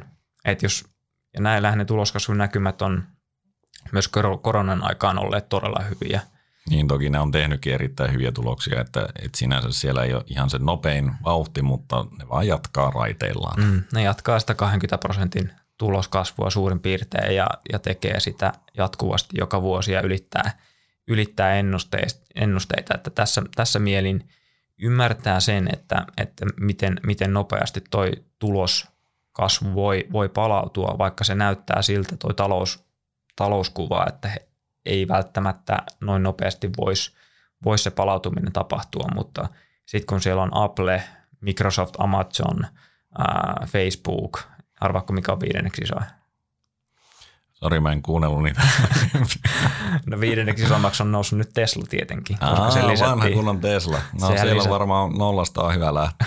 niin. Tai siis likiarvo nollasta. Mutta jos kuuntelee noita yhtiöitä, niin kyllähän ne kasvaa hyvinkin, hyvinkin lujaa hyvinkin lujaa, joten, joten ihan, ihan niin kuin on hyväksyttyä sanoa, että, että hyvinkin nopea on myös tuo SP500 sen indeksin niin kuin tuloskasvun palautuminen. Mm. Sitten lisänä tuohon, niin ehkä ne siellä SP500 pohjalla olevat yhtiöt saattaa hyötyä just tästä, puhutaan siitä rokotteesta plus elvytyksestä, mikä sitten loisi sitä ehkä sitä syklistä rotaatiota, mistä ollaan nyt paljon puhuttu tässä, tässä mm. nyt mikä sitten nostaisi ehkä niitä arvo, arvoosakkeita, raaka-aineosakkeita, raaka-aineen tuottajia, pankkeja myöskin, kun korot ehkä lähtisi, tai nähdään, mm. että korot lähtisi nousuun. Niin, niin tämä toisaalta, jos tämmöinen rotaatio pisemmillään niin kuin menisi eteenpäin tai jatkuisi tai menisi, menisi tähän suuntaan ja korot lähtisi nousuun, niin, niin se on aika heikkoja aikoja, voisi sanoa indeksille, että, että sieltä pohjalta vähän niin kuin noustaisi, mutta sitten ehkä siellä kärjessä, kärjessä sitten ehkä ne, jos tämmöinen rotaatio lähtee käyntiin ja ne korot nousee, niin ehkä siellä kärjessä, kuten äsken puhuttiin, niin sitten se, sitten se indeksin tuotto voisi olla vähän heikompaa. Mm. Joo, katsoo vähän tarkemmin tota Mä tongin tuossa FactSetin raportin tuoreimman joulukuun 18. päivä julkaistu. En voinut vähän tilanne muuttua, mutta eiköhän tämä suunnilleen ole ajan tasalla. Tosiaan 22 prosenttia SP500 sen indeksin tuloskasvuodotus vuodelle 2021. Sitten siellä suurin tuloskasvua odotetaan nimenomaan industrials, eli teollisuussektorilla. Siellä on peräti 78, eli tämä on nimenomaan sitä elpymistä varmasti heikommilta tasoilta ei kestävää, mutta joka tapauksessa hurja lukema.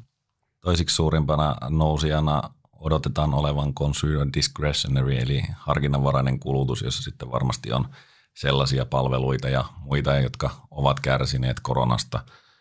Sieltä odotetaan 58 prosenttia kauniisti ylöspäin. Mutta itse asiassa sitten muuten, niin materials on siellä kolmantena – myös ollut paineessa ja ehkä vähän tätä reflation tradea voisi siinä ajatella. Mutta information technology ja communication services näiden niin kuin kuumien sektoria, niin odotetaan olevan selvästi tuolla alle ton koko SP500 sen.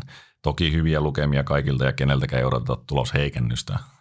Eihän se sellaista tapahdu koskaan, mutta ää, täytyy vielä mainita, että Energyhän oli sektorina ilmeisesti tappiolla koko, koko viime vuoden, niin sitä ei pystytä laskemaan, mutta jos voite laskee, niin siellä varmaan odotetaan myös hyvin kummallisen vuoden jälkeen suuria parannuksia. Joo, ja aika paha varmasti noilla informaatio- ja teknologiayhtiöillä onkaan kasvaa, kasvaa niin nopeasti, koska se taso on niin korkea jo tällä hetkellä, että kyllähän se aina se iso odotus varmaan liittyy juuri näihin vähän syklisempiin aloihin ja ehkä osakkeisiin, jotka on nyt ehkä tästä aika paljon kärsinyt ja energiahan nyt on kärsinyt aika voimakkaasti, kun öljyhinta taisi viime vuonna käydä negatiivisena futureilla, futureilla että tota, kyllähän siinä aika moni varmaan oli, oli aika heikolla tolalla ja tätä kautta sitten myös odotetaan, että jos se öljyn hintakin ja energian hinta ensi vuodelle jatkaa tätä nousukulkua, mitä se on tehnyt sieltä maaliskuusta, jos tämä talous alkaa elpymään, niin totta kai isoja, isoja, isoja nousuprosentteja palautumista nähdään myös siellä, siellä sektoreilla. Mm. Tässä voisi ehkä niin kuin lisätä tosiaan, että nehän on suurimmat prosentit nähdään sieltä, mitkä lähtevät nyt sitten alhaalta. Eli itse asiassa kun katsotaan niin mediaani PE-luvun kautta tuota, ja se tarkoittaa siis sitä 500 keskimääräistä yhtiötä, 250 suunnilleen, niin siellä tuloskasvuodotus on vielä korkeampi huomattavasti, mitä toi 22. Eli omalla tavallaan pohjalta on helppo ponnistaa, mutta – mielenkiintoinen sitten nähdä, että miten tämä talouskuva oikeasti etenee. Että, mutta voidaan varmaan sanoa, että odotukset on kovat. Niin, odotukset on kovat ja hyvinkin nopeasti nähdään, että tämä, tämä kriisi, kriisi on ohi ja pitää aina muistaa se, että kun katsoo näitä varsinkin Jenkkilän, Jenkkilän ehkä ennusteita tuloskasvusta, niin aika pitkältihän se, se dynamiikka siellä on se, että laitetaan se 10-15 prosenttia se kasvu oletuksena, kun aletaan näitä ennusteita tekemään ja sitten tarkentuu siihen 5 prosenttiin. Sitten kun tulee... Niin tota, normaalina vuonna, mutta niin. nyt on tietenkin kaikki toisin. Että aloitetaan 22 ja tarkennetaan se jonnekin. Niin, että kyllähän näistä ennusteista yleensä tupataan niin kuin tässä, tässä mittakaavassa ja pitkälle katsottaessa niin jäämään tai ne tulee tarkentumaan yleensä, yleensä alaspäin niin kuin normaalina, normaalina aikoina. Ehkä tähän, tähän haluaisin nostaa niin kuin pointtina sen, että viimeisen 20 vuoden aikana analyytikoiden ennusteet on ylitetty, kun palattiin tästä taantumasta mm, finanssikriisin jälkeen. Mm. Et, et, et silloinhan se tuloskasvu ylitti ennusteet merkittävästi.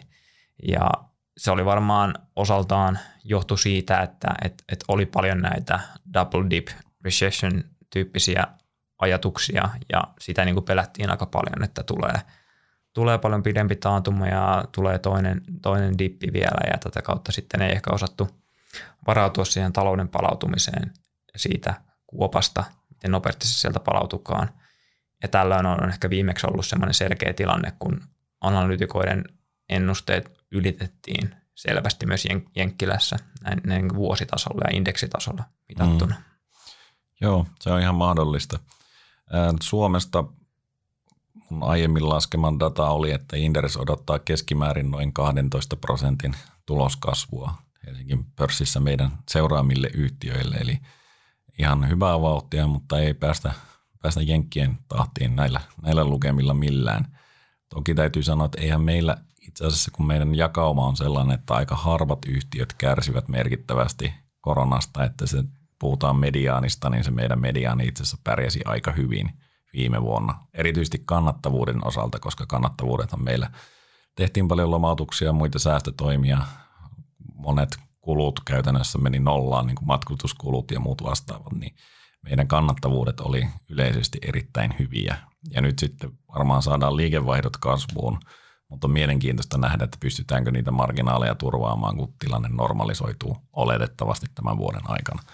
Et, et toi, viime vuosi oli tosi haastava ennustaa, niin ei tämä ensi vuosikaan kyllä mitenkään helppo ole, koska se dynamiikka voi olla sitten hyvin erilainen, mitä viime vuonna vähän niin kuin aina aliarvioitiin sitä kannattavuutta, kun ei ehkä, ehkä sitä ei vaan uskalla silleen ennustaa, että se kulurakenne joustaisi niin voimakkaasti tällaisessa tilanteessa.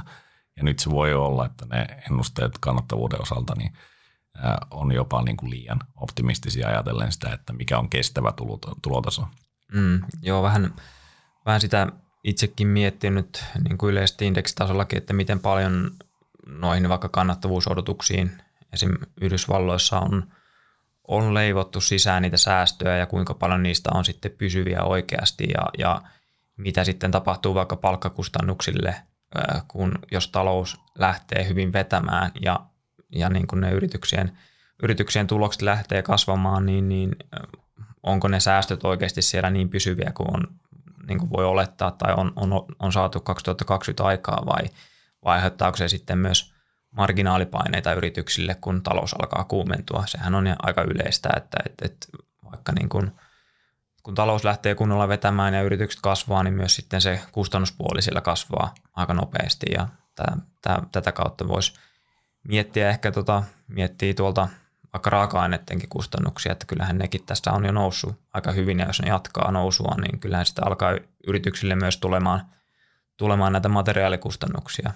Niin toi oli, viime vuosi oli siitä vähän poikkeuksellinen, että yleensä se aina korostetaan hinnoitteluvoimaa ja nyt tänä vuonna kannattaa sitä hinnoitteluvoimaa jälleen korostaa, mutta viime vuonnahan kun raaka-ainekustannukset ensin laski ja sitten saatiin sisään tavaraa erittäin hyvällä hinnalla ja ei tarvinnut omia hintoja tietenkään korottaa, vaan pystyttiin ehkä jopa laskemaan niitä, jos, jos tällainen tilanne oli. Ja saatiin lihava marginaali siitä välistä, niin nythän se tilanne tulee kääntymään ja jälleen pitää oikeasti, no, pitää pystyä itse mahdollisesti nostamaan niitä hintoja. Ja nämä sektorithan viime vuonna pärjäsi aika hyvin yleisesti.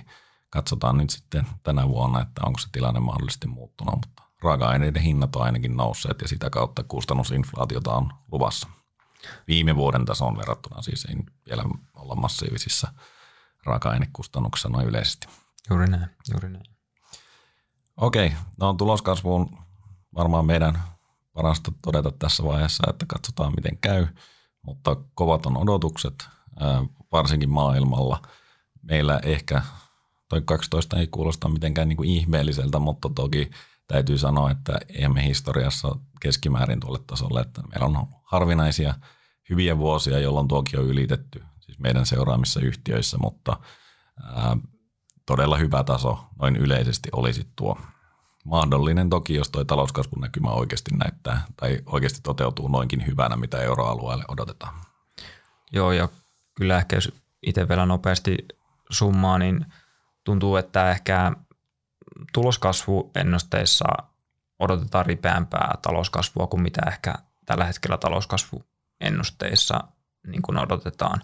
Et, et, et ehkä siinä, siinä niin kuin omalta osaltaan korostuu se, että ehkä, ehkä varsinkin Jenkeissä kun katsoo, niin, niin, niin kyllähän se, kyllähän se tota, odotukset on aika korkealla, korkealla tällä hetkellä. Niin tässä on hyvä muistaa se, että siellä on kuitenkin marginaalit huipputasolla, mutta se se on toki haastavaa, kun siellä niin suurta roolia vetää nämä aiemmin mainitsemasi isot huippuyhtiöt, niin niillähän tuppaa olla tapana vähän parantaa marginaaleja vuodesta toiseen. Se ehkä vähän vääristää koko kuvaa. Mm. Tota, okei, mennään viimeiseen isoon kohtaan tässä pohjustuksessa. Arvostustasot.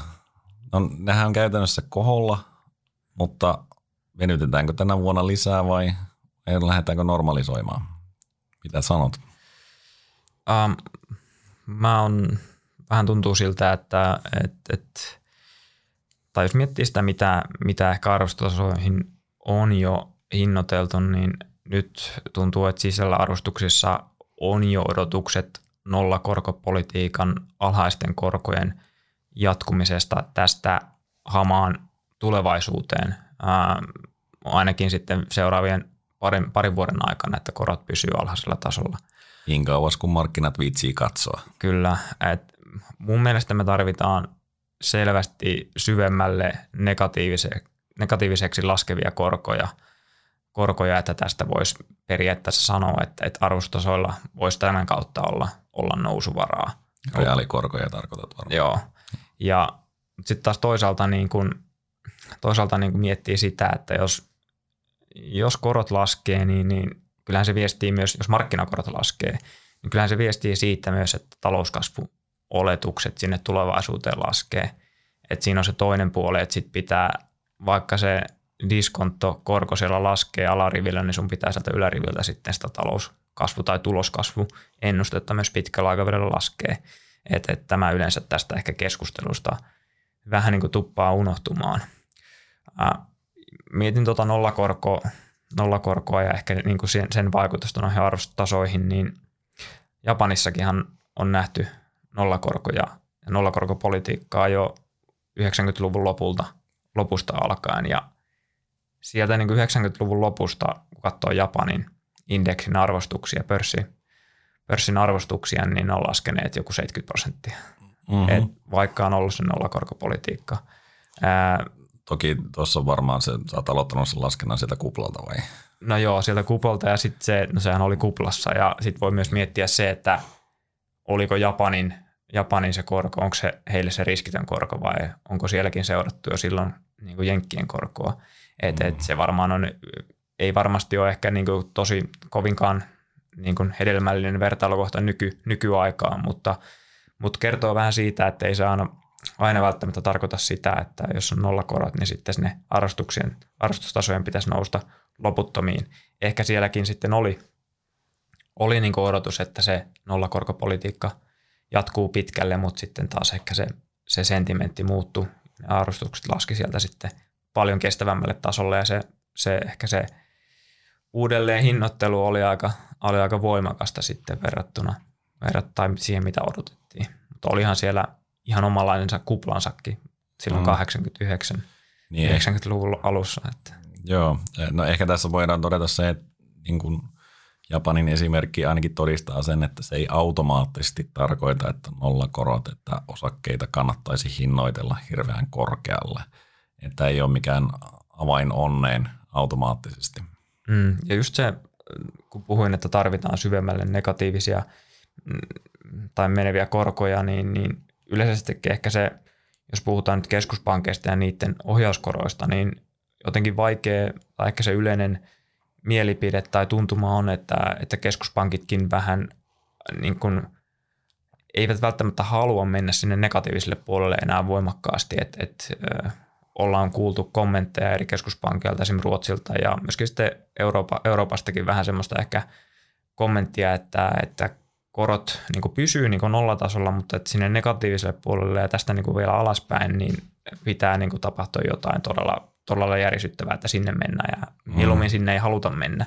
Joo, ei kyllä, minun mielikuva on ainakin se, että se niin kuin miinuskorko keskustelu on käytännössä kuollut. Niin. Että siinä on todettu enemmän haittoja kuin hyötyjä. Enemmän me puhutaan siitä, että kestääkö tämä nollakorko nyt sitten niin pitkälle tai uskalletaanko sitä jaksoa venyttää, että sitten sillä pystyisi vielä perustelemaan korkeampia arvostustasoja, mutta no, onhan nämä nykyisetkin jo ihan mukavia. Mutta vastaanko sun kysymykseen vielä tähän loppuun, että venytetäänkö tänä vuonna vielä lisää vai joko riittää, niin kyllä mä näen, että tässä nyt, ää, nyt on venytetty niitä arvostustasoja ja nyt alkaa sitten tuloskasvulla olla se kirimisen paikka. Että et, en näe, että tästä hirveästi enää venytetään. Mm. Tämä on sinänsä mielenkiintoinen, koska me puhuttiin aiemmin sitä 2018 vuodesta, mikä sitä ennen oli ehkä se ajatus, että nollakorot on enemmän tai vähemmän pysyviä tai ainakin ne pysyy alhaalla. Sitten tosiaan puhuttiin siitä, että normalisointi on vielä kaukana. Lähinnä siis Fedi tietenkin, että Euroopassa tätä keskustelua ei käyty. Ja sen jälkeen sitten osakkeet totesivat, että mehän ollaan itse asiassa aika pirun kalliita. Mutta 2018 vuoteen lähdettäessä PE oli tuon Refitin Tadan mukaan noin 20 ja nyt sitten kun lähdetään tähän vuoteen, niin ollaan sen yläpuolella hieman.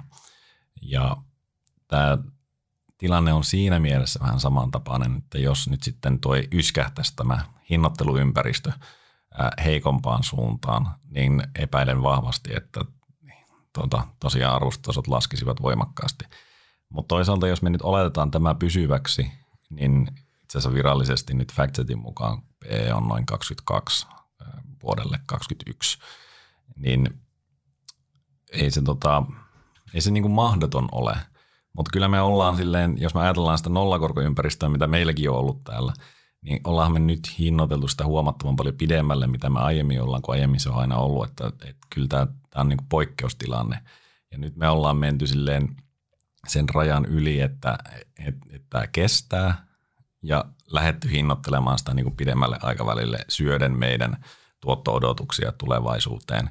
Ja me ollaan minun mielestä vähän niin kuin siinä hyvän maun rajoilla.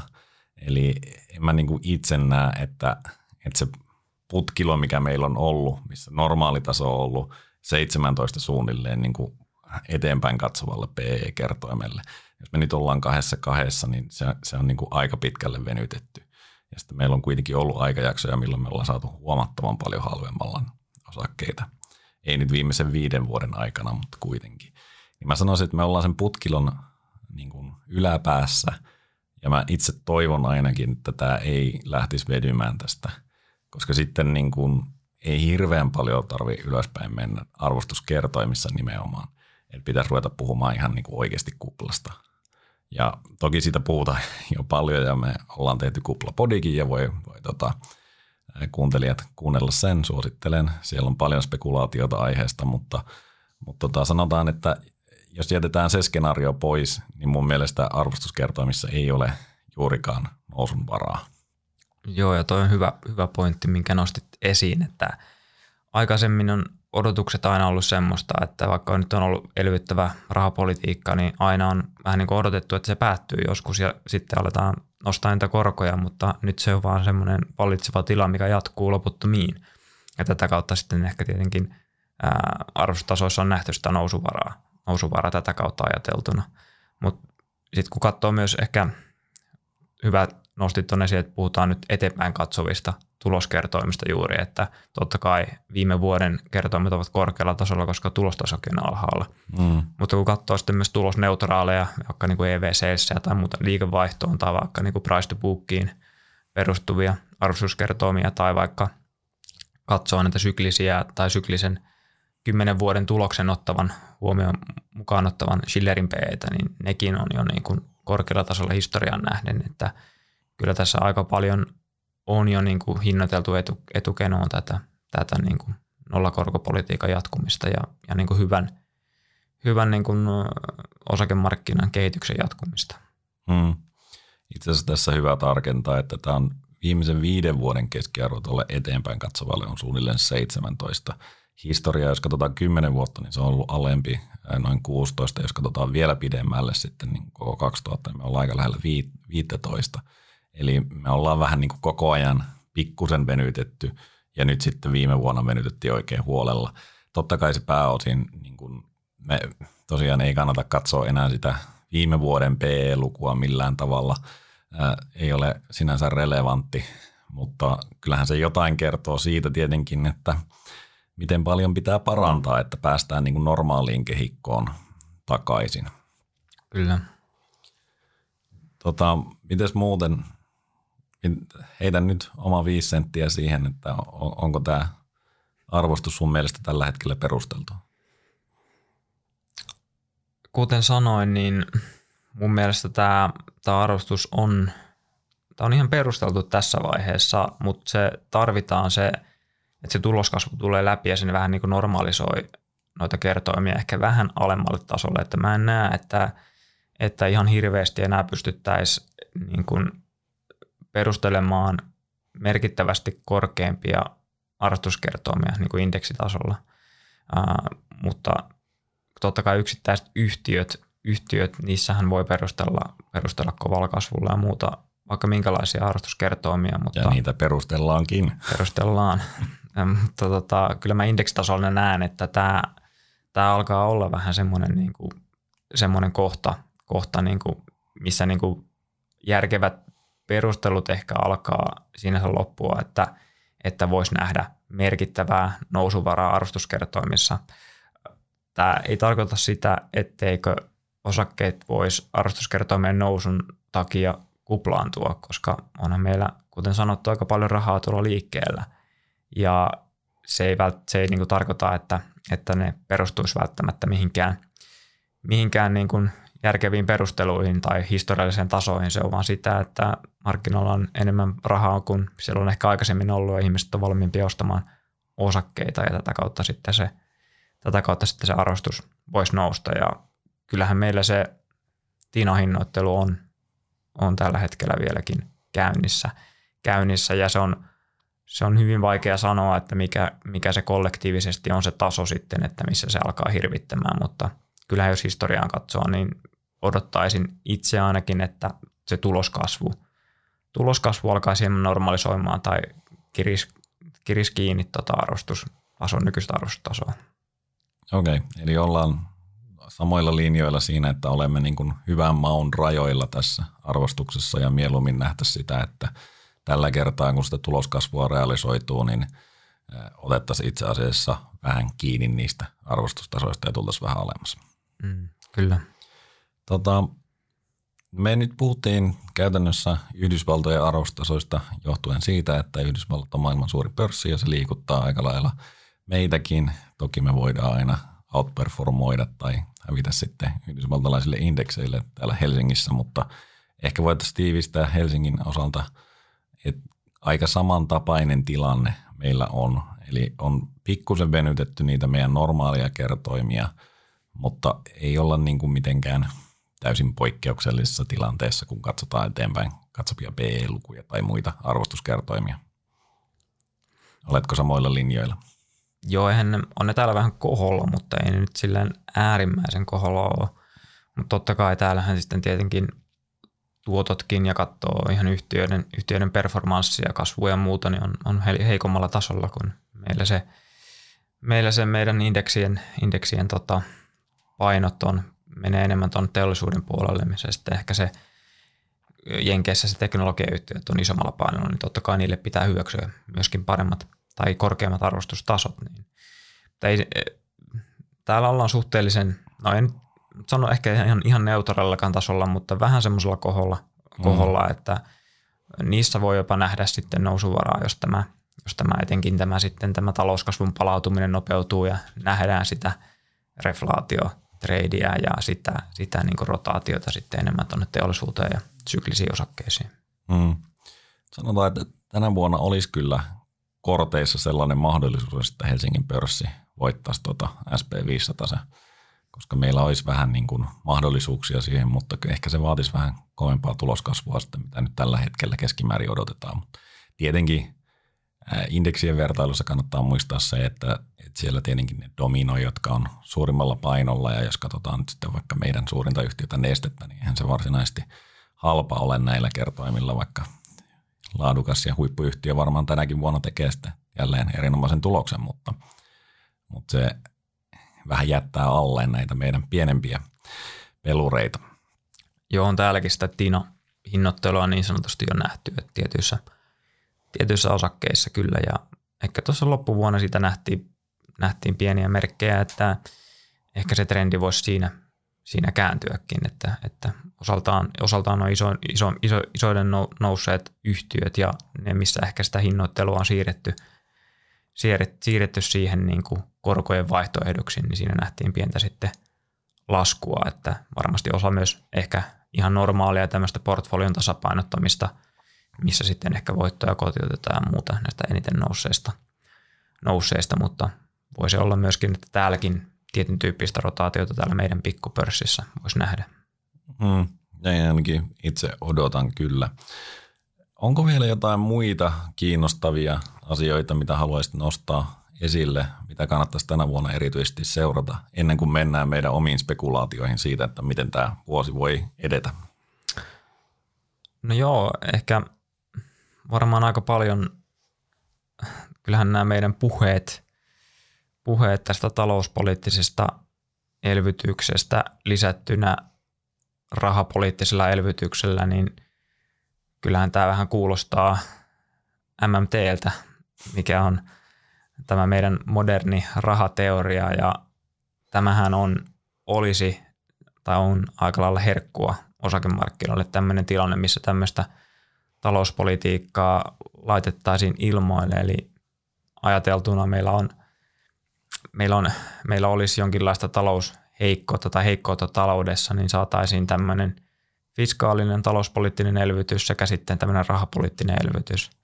Ja tämä fiskaalipoliittinen elvytys, talouspolitiikkainen elvytys vaikuttaa siihen, että meillä on enemmän kulutusta, enemmän, enemmän investointeja, meillä on enemmän liikevaihtoja, meillä olisi ehkä nyt saatu sitten tämän eh, niin kuin talouden heikkoiden myötä nyt niitä kulusäästöjä aikaan. Sitten kun saadaan tämä elvytys siihen päälle, niin sehän, sehän kirittää näitä virittyneitä yhtiöitä tai yhtiöitä sitten niin kuin hyvinkin kovaan tuloskasvuun. Saadaan tätä kautta paremmat, paremmat tuloskasvunäkymät. Ja sitten sit kun on, on myös se rahapoliittinen elvytyspuoli siinä, niin sehän on nähty, että se on laskenut näitä markkinoiden arvostustasoa, tai anteeksi nostanut markkinoiden arvostustasoa ja laskenut markkinakorkoja. Ja tätä kautta sitten voidaan saada korkeampi arvostus osakkeille. Että tässä on vähän tämmöinen kaksi, kaksipiippunen ää, boosti osakemarkkinoille, että tulee se, tulee se rahapoliittinen elvytys, sen kautta nousevat arvostuskertoimet sekä sitten talouspoliittinen elvytys, sen kautta parantuvat talouskasvun näkymät ja tuloskasvun näkymät. Ja tämähän on sitten nostaa kyllä osakekursseja. On, on kyllä herkkua osakemarkkinoille, jos tähän, tähän tämmöiseen tilanteeseen päästäisiin. Ja tämähän ehkä liittyy siihen kultakutri-skenaarioonkin, mitä itse tuossa puhuit, puhuit, että jos se inflaatio pysyisi vielä aisoissa, niin sehän olisi vielä kaikkein parasta tässä tilanteessa. Mm. No miten todennäköinen tämä sitten on, jos onko 2021 se vuosi, kun me siirrytään puhtaasti MMT? Ähm, kun luettelin noita asioita, mitä tämä vaatii, niin kyllä se vähän siltä kuulostaa, että aika, aika hyvät palikat meillä on, meillä on tähän ja voin oikeastaan sanoa, että, että Yhdysvalloissahan tämmöistä tietyn tyyppistä MMTtä on jo vähän harjoitettu. Donald Trump voi sanoa, että oli, oli ehkä tämmöinen ensimmäinen MMT suuntautuva presidentti, presidentti tai poliitikko niin sanotusti. He halusi, hän halusi niin kuin Yhdysvaltojen keskuspankilta alhaisempia korkoja, alhaisempia niin kuin lainoituskustannuksia valtiolle, koska he haluavat ottaa lisää velkaa ja sitä kautta piristää talouskasvua – et, et, kyllähän siellä jo periaatteessa vähän niin kuin yhdistyi, yhdistyi nämä kaksi, kaksi niin kuin ajatusta ja tätä kautta sitten on siellä ollut nyt sitten Donald Trumpin aikaan aika hyvä, hyvä niin kuin meno myöskin osakemarkkinoilla. Niin, tietenkin siis me ollaan asteittain menty tätä ja nythän oli käytännössä myös semmoinen elvytyspaketti, missä Fedi aika lailla suoraan rahoitti, vaikka se tehtiin nyt sitten – hallituksen jonkun osaston alta. Mä en muista mikä se ohjelma oli, missä käytännössä jo Fedi rahoitti sitä suoraan tai enemmän tai vähemmän suoraan kiertotien kautta. Mutta siis onko tämä sellainen, mitä pidetään nyt siis jossain määrin realistisena skenaariona tai pidät realistisena skenaariona nyt 2021, että vai tarkoitatko tällä vaan sitä, että korot pidetään keinotekoisen alhaalla – valtiot pystyy sitä kautta kuluttamaan enemmän ja veloista ei tarvitse huolehtia, koska ne maksaa joku muu. Joo, tuohon se menee ja mä luulen, että tästä ei varmaan puhuta MMTnä, mutta kyllähän se vähän niitä MMTn sointuja kuvaa, tämä politiikka, mihin ehkä me ajaudutaan nyt tänä vuonna ja ehkä viime vuonna otettiin ne stepit siihen, että myöskin Euroopassa ja muualla maailmassa mennään, mennään tähän, että keskuspankit pitää sen niin kuin rahapolitiikan hyvinkin löysänä – löysänä ja periaatteessa melkein monet, monetisoi sitten valtioiden, valtioiden kulutusta sitten erityyppiseen, reaalita, erityyppisiin reaalitalouden kohteisiin. Ja tätä kautta se sitten ää, molemmista suunnista vähän niin kuin elvyttää tätä taloutta. Ehkä sitä ei tulla vielä kutsumaan MMTksi ainakaan tänä vuonna, mutta mm, omasta mielestäni kyllä nämä suuntaukset sinne viittaa. Niin, jos me nyt ajatellaan, että valtio pistää lainan ulos, EKP ostaa sen ja pistää sen taseeseen ja EKPn tase kasvaa, niin eikö se nyt aika suoraan periaatteessa ole MMTtä? Mikä siinä sitten se seuraava elementti olisi? Tietenkin jotkut puhuu siitä, että siitä tulisi joku kasvutavoite, joka olisi talouskasvutavoite ja se niin kauan elvytettäisiin, että oltaisiin siellä. Tätä nyt ei varmaan tänä vuonna nähdä ainakaan, vai nähdäänkö? Niin, sehän olisi Sehän olisi mielenkiintoinen, kun se olisi eräänlainen mandaatti sitten jonkinlainen talouskasvupiste, mihin sitten no, väkisin, väkisin elvytettäisiin siihen pisteeseen saakka, että saataisiin sellainen talouskasvu aikaa. Siinä olisi eh, kyllä pikkusen mahdollisuuksia mennä myös pieleen. Eh, ehkäpä, ehkäpä, mutta hyvinhän tuo Kiinassa näyttää onnistuva. niin, toistaiseksi ainakin. Katsotaan. Mutta joo, ei ehkä puhuta MMTstä sitä sen enempää. Miten sitten muita asioita seurattavaksi? No mä ehkä puhuin tuosta jo, jo vähän tuosta USA-dollarista ja ehkä just siitä, se liittyy siihen reflaatio tradeen ja juuri ehkä siihen rotaatioon ja muun maailman pärjäämiseen vs. USA tyyppisesti ja tähän liittyy myös se arvo vs. kasvuosakkeet, päättyisikö siellä, siellä nyt tuosta finanssikriisistä nähty, nähty sitten tämä ää, käänne, niin kääntyisikö se toisinpäin sitten, että arvoosakkeet pärjää sitten kasvuosakkeita paremmin. Sitten taas just toisaalta se, se niin kuin kehittyvät markkinat ja Eurooppa, voisiko he hyötyä tästä reflaatiosta enemmän sitten kuin ehkä jenkit, jenkit on hyötynyt, hyötynyt ja sitten tätä kautta kun ehkä se USA-dollari alamäki, jos jatkuu, se tulisi uusi, uusi trendi siitä, niin, niin sitten niiden raaka-aineiden hinnat ja hyödykkeiden, muiden hyödykkeiden hinnat nousisi ja auttaisi juuri ehkä näitä kehittyviä markkinoita ja e- Eurooppaa, missä sillä teollisuuden, teollisuudella on isompi paino. Ja tämä voisi sitten ehkä myös talouden noustessa niin, niin nostaa niitä korkoja ja tätä kautta sitten auttaa myös pankkeja, pankkeja jotka on sitten kärsinyt tästä nolla, nollakorkomaailmasta aika paljon ja hinnoiteltu aika niin kuin alhaisellekin tasolle sitten ihan maailmalla. Jenkessä vähän korkeammalle, mutta Euroopassa etenkin niin pankit, niin kyllähän siellä aika, aika huonoja skenaarioita on näille maalattu. Mm. Sitten puhuttiin jo tästä aika paljon, mutta just se, että kuulijoille ja niin kuin sijoittajille on tärkeää, tärkeä ehkä huomioida se, että mekin puhuttiin tästä aika paljon näistä – odotuksista, mikä on se konsensus, niin, niin kannattaa ottaa huomioon se, että, että, että se konsensus yleisesti on ollut aika, aika huono ennustamaan, mitä oikeasti sitten tapahtuu. 2020 oli aika poikkeuksellinen vuosi, siinähän meni kaikki mönkää. Mutta kun mietitään 2019kin, mitä me silloin ennustettiin, ennustettiin maailmantaloudelle va- suhteellisen vahvaa kasvua, keskuspankit tiukentaisi rahapolitiikkaa – tuloskasvu jatkuisi vahvana, inflaatio lähtisi nousuun. No 2009 kasvuennusteita laskettiin koko vuoden, ei tullut sitä talouskasvua, keskuspankit löysensi rahapolitiikkaa ää, ja sitten tuloskasvu oli nollissa ja inflaatiota ei tullut silloinkaan. Et, et, Hienosti meni. Niin, että mekin puhuttu tässä, että talouskasvu vauhdittuu vuonna 2021, rokotteet saadaan jakeluun. Ää, inflaatio ei tule jarruttamaan kehitystä, vaan pysyy matalana. Se antaa rauhan rahapolitiikalle pysyä löysänä ja korot hyvin alhaalla pitkään. Elvyttävät tai QE, elvytysohjelmat jatkuu, QE jatkuu ja korot, korot nostetaan ehkä pari vuoden päästä, jos silloinkaan. Sitten tulee lisäksi fiskaalinen elvytys tämän rahapolitiikan lisäksi ja se tuloskasvun voi odottaa olevan tämän myötä sitten hyvinkin vahvaa. Et ne konsensus vähän niin kuin näkymät on hyvinkin semmoiset härkämäiset tällä hetkellä. Ja se tina, tina-politiikka jatkuu, ei ole mitään muuta vaihtoehtoa, niin osakemarkkinoille pitää mennä. Ja vähän niin kuin jos, jos tätä kuvailisi, tätä listaa, mitä tässä just sanoin, niin jonkinlaisella memeillä tai giffillä, niin tämä voisi olla se, missä se Vince McMahon tippuu tuolilta se hämmästyksen ja ilon voimasta, kun näitä näitä listaa tähän, että hyvinkin semmoisia positiivisia ajureita on jo tuossa konsensuksen, konsensuksen ajattelussa. Että mm, ja näkyy ainakin osittain myös arvostuksessa, että näitä on hinnoiteltu jo. Kyllä, kyllä. Et siinä mielessä niin kannattaa suhtautua aina, aina varauksella siihen, mitä, mitä niin kuin markkinoilla odotetaan. Totta kai se markkinoiden odotus ei ole aina sitä, mitä ekonomistit ennustaa, vaan se pitää katsoa vähän sitten – vähän sitten syvemmälle, että mitä se oikeasti voisi olla. Ja siihen kannattaa sitten peilata sitä, että mitä pitää itse realistisena.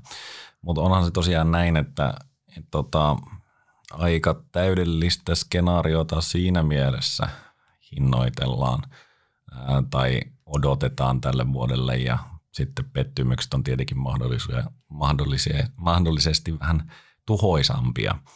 Et silloin kun kaikki odotetaan menevän päin persettä, niin silloinhan osakkeita kannattaa ostaa, koska silloin ne on edullisia.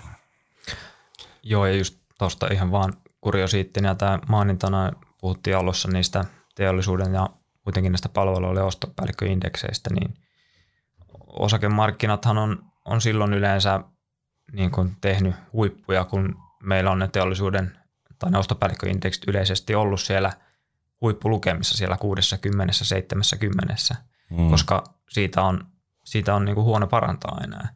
Et, et, et siinä mielessä niin silloin kun menee hyvin, niin kannattaa aina olla vähän niin kuin, ehkä niin kuin varovainen ja varsinkin jos kaikki tuntuu olevan sitä mieltä, että tämä menee hyvin. Niin, yleensä just näin, koska odotukset aika harvoin toteutuu ainakaan täydellisesti ja mitä parempaa skenaariota sinne hinnoitellaan, niin sitä todennäköisempää on, että jossakin kohdassa sakkaa. Ja silloin kurssit eivät valitettavasti kehity suotuisasti. Kyllä. Okei, mulla oli hyvin paljon lyhyempi lista. Sulla oli pitkät tarinat näihin kaikkiin, mutta mitä minä itse oikeastaan seuraan tai suunnittelen seuraavani, niin on se, että miten tämä kultakutoriskenaario etenee. Eli pystyykö se jatkamaan pitkällä aikavälillä, onko se realistista vai tuleeko siihen jotakin tekijöitä, jotka oikeasti sysäisi osakkeiden hinnoittelua – tai sitten sitä tuloskasvua ja talouskasvua ää, raiteiltaan. Eli oikeastaan suurimmat on tosiaan se korkojen kehitys, inflaatiokehitys, jotka vois muuttaa sitä ajatustapaa. Ja ne on suhteellisen helppoja ja kivuttomia katsoa, että mitä markkinaodotukset kehittyy. Ja se on mun mielestä loppujen lopuksi aika yksinkertainen indikaatio myös siitä, että mikä, mikä on niin kuin hyväksyttävä arvostustaso. Sitten toisaalta se, että miten meidän sentimentti kehittyy.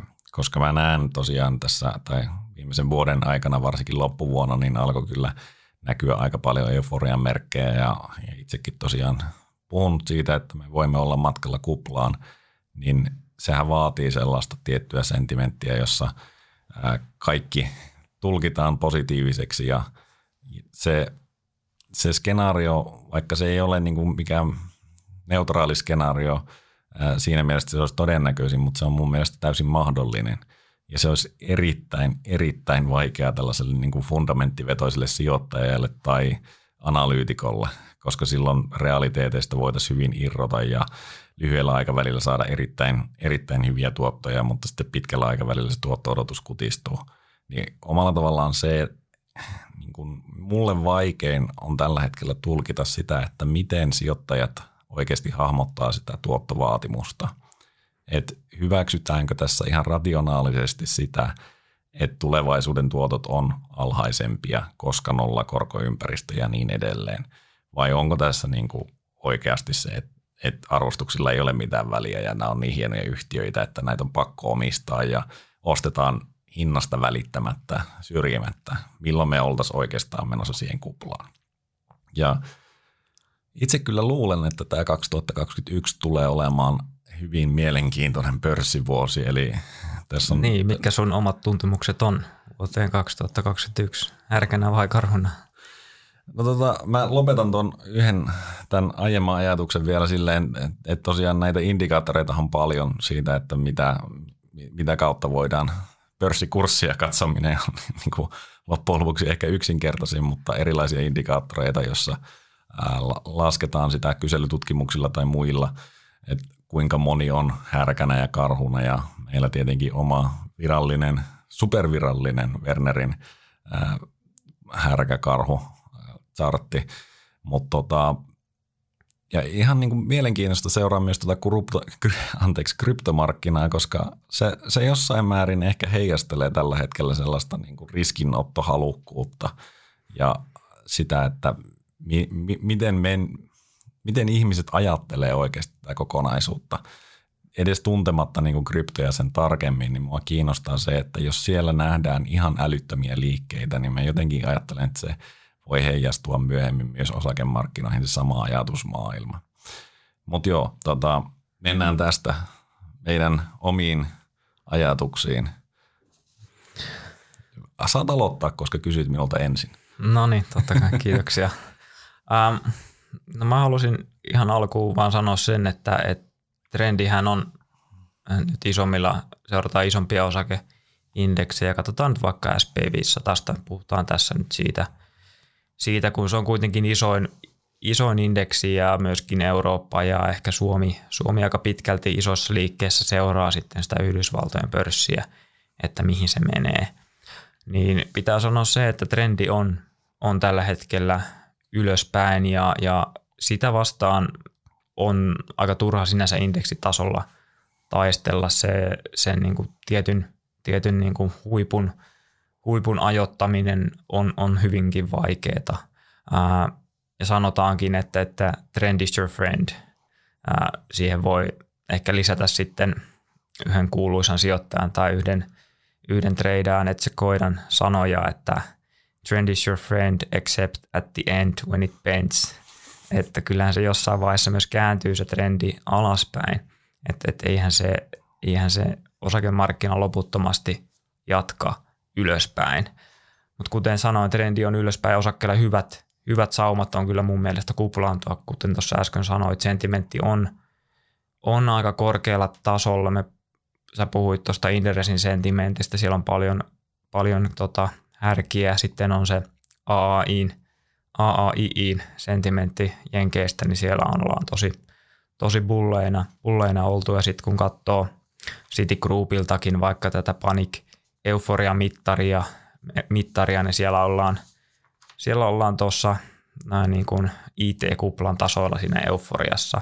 Ja tämmöiset, nämä ei ole kovin hyviä ajoitustyökaluja, mutta nämä kertoo, kertoo kyllä siitä, että missä, missä tilanteessa ehkä markkina tällä hetkellä on. Ja yleensä isoissa sentimenttipiikeissä, kun nähdään, että moni indikaattori antaa samoja lukemia tai moni indikaattori näyttää niin kuin, ää, härkää tai niin kuin aliarvostettua tota, karhua, niin tota, kyllä silloin ne niin kuin tulevaisuuden tuotot voi, voi olla siitä niin kuin aika heikot, heikot sitten, jos puhutaan, että sentimentti on ylärajoilla.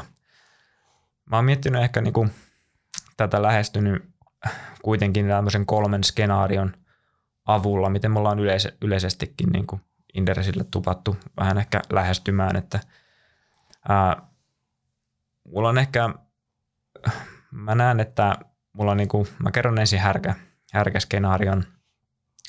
Mä näen ehkä siinä, että, että, että, että talouskasvu yllättäisi kuitenkin selvästi positiivisesti verrattuna noihin, mitä on nyt ennustettu – ja se tulisi juuri tämän ehkä elvyttävän talouspolitiikan, mutta myös sitä rahapolitiikan avustuksella. Tämä sitten auttaisi siihen, että ne hyvät näkymät piristäisi sitä kulutusta ja investointeja ja vahvistaisi sitten tuloskasvua. Voisi olla jopa, että sitten tässä, tässä skenaariossa vähän niin kuin 2009, 2010, 2011 tapauksessa me ylitettäisiin jopa niiden analyytikkojen ennusteet siitä tuloskasvusta.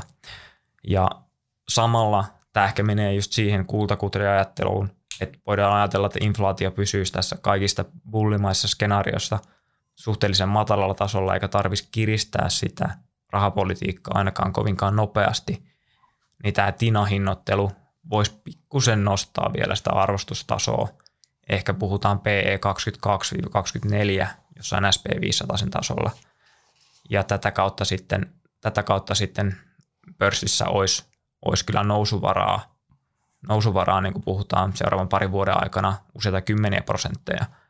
Tämä ei ole ehkä semmoinen kuplaantumisskenaario, tai ehkä semmoinen realistinen bulliskenaario. Sitten taas se kuplaantuminen, sehän liittyisi vaan siihen, että se arvostuskertoimet nousisi siitä merkittävästi. Mm. Sulla oli tähän joku. No ei, mä voisin, mulla on itse asiassa kaksi härkää Joo. tähän näin. Ja, ja toinen on käytännössä sama, mikä sinulla tuossa kerroit. Eli siis mä oon lyhyesti ajatellut näin tiivistä, että kaiken ylimääräisen likviditeetin lisäksi saadaan voimakasta talous- ja tuloskasvua. Arvostuskertoimet venyvät lisää, kun talouskasvu kiihtyy ja näkymä paranee ilman, että korot lähtevät nousuun.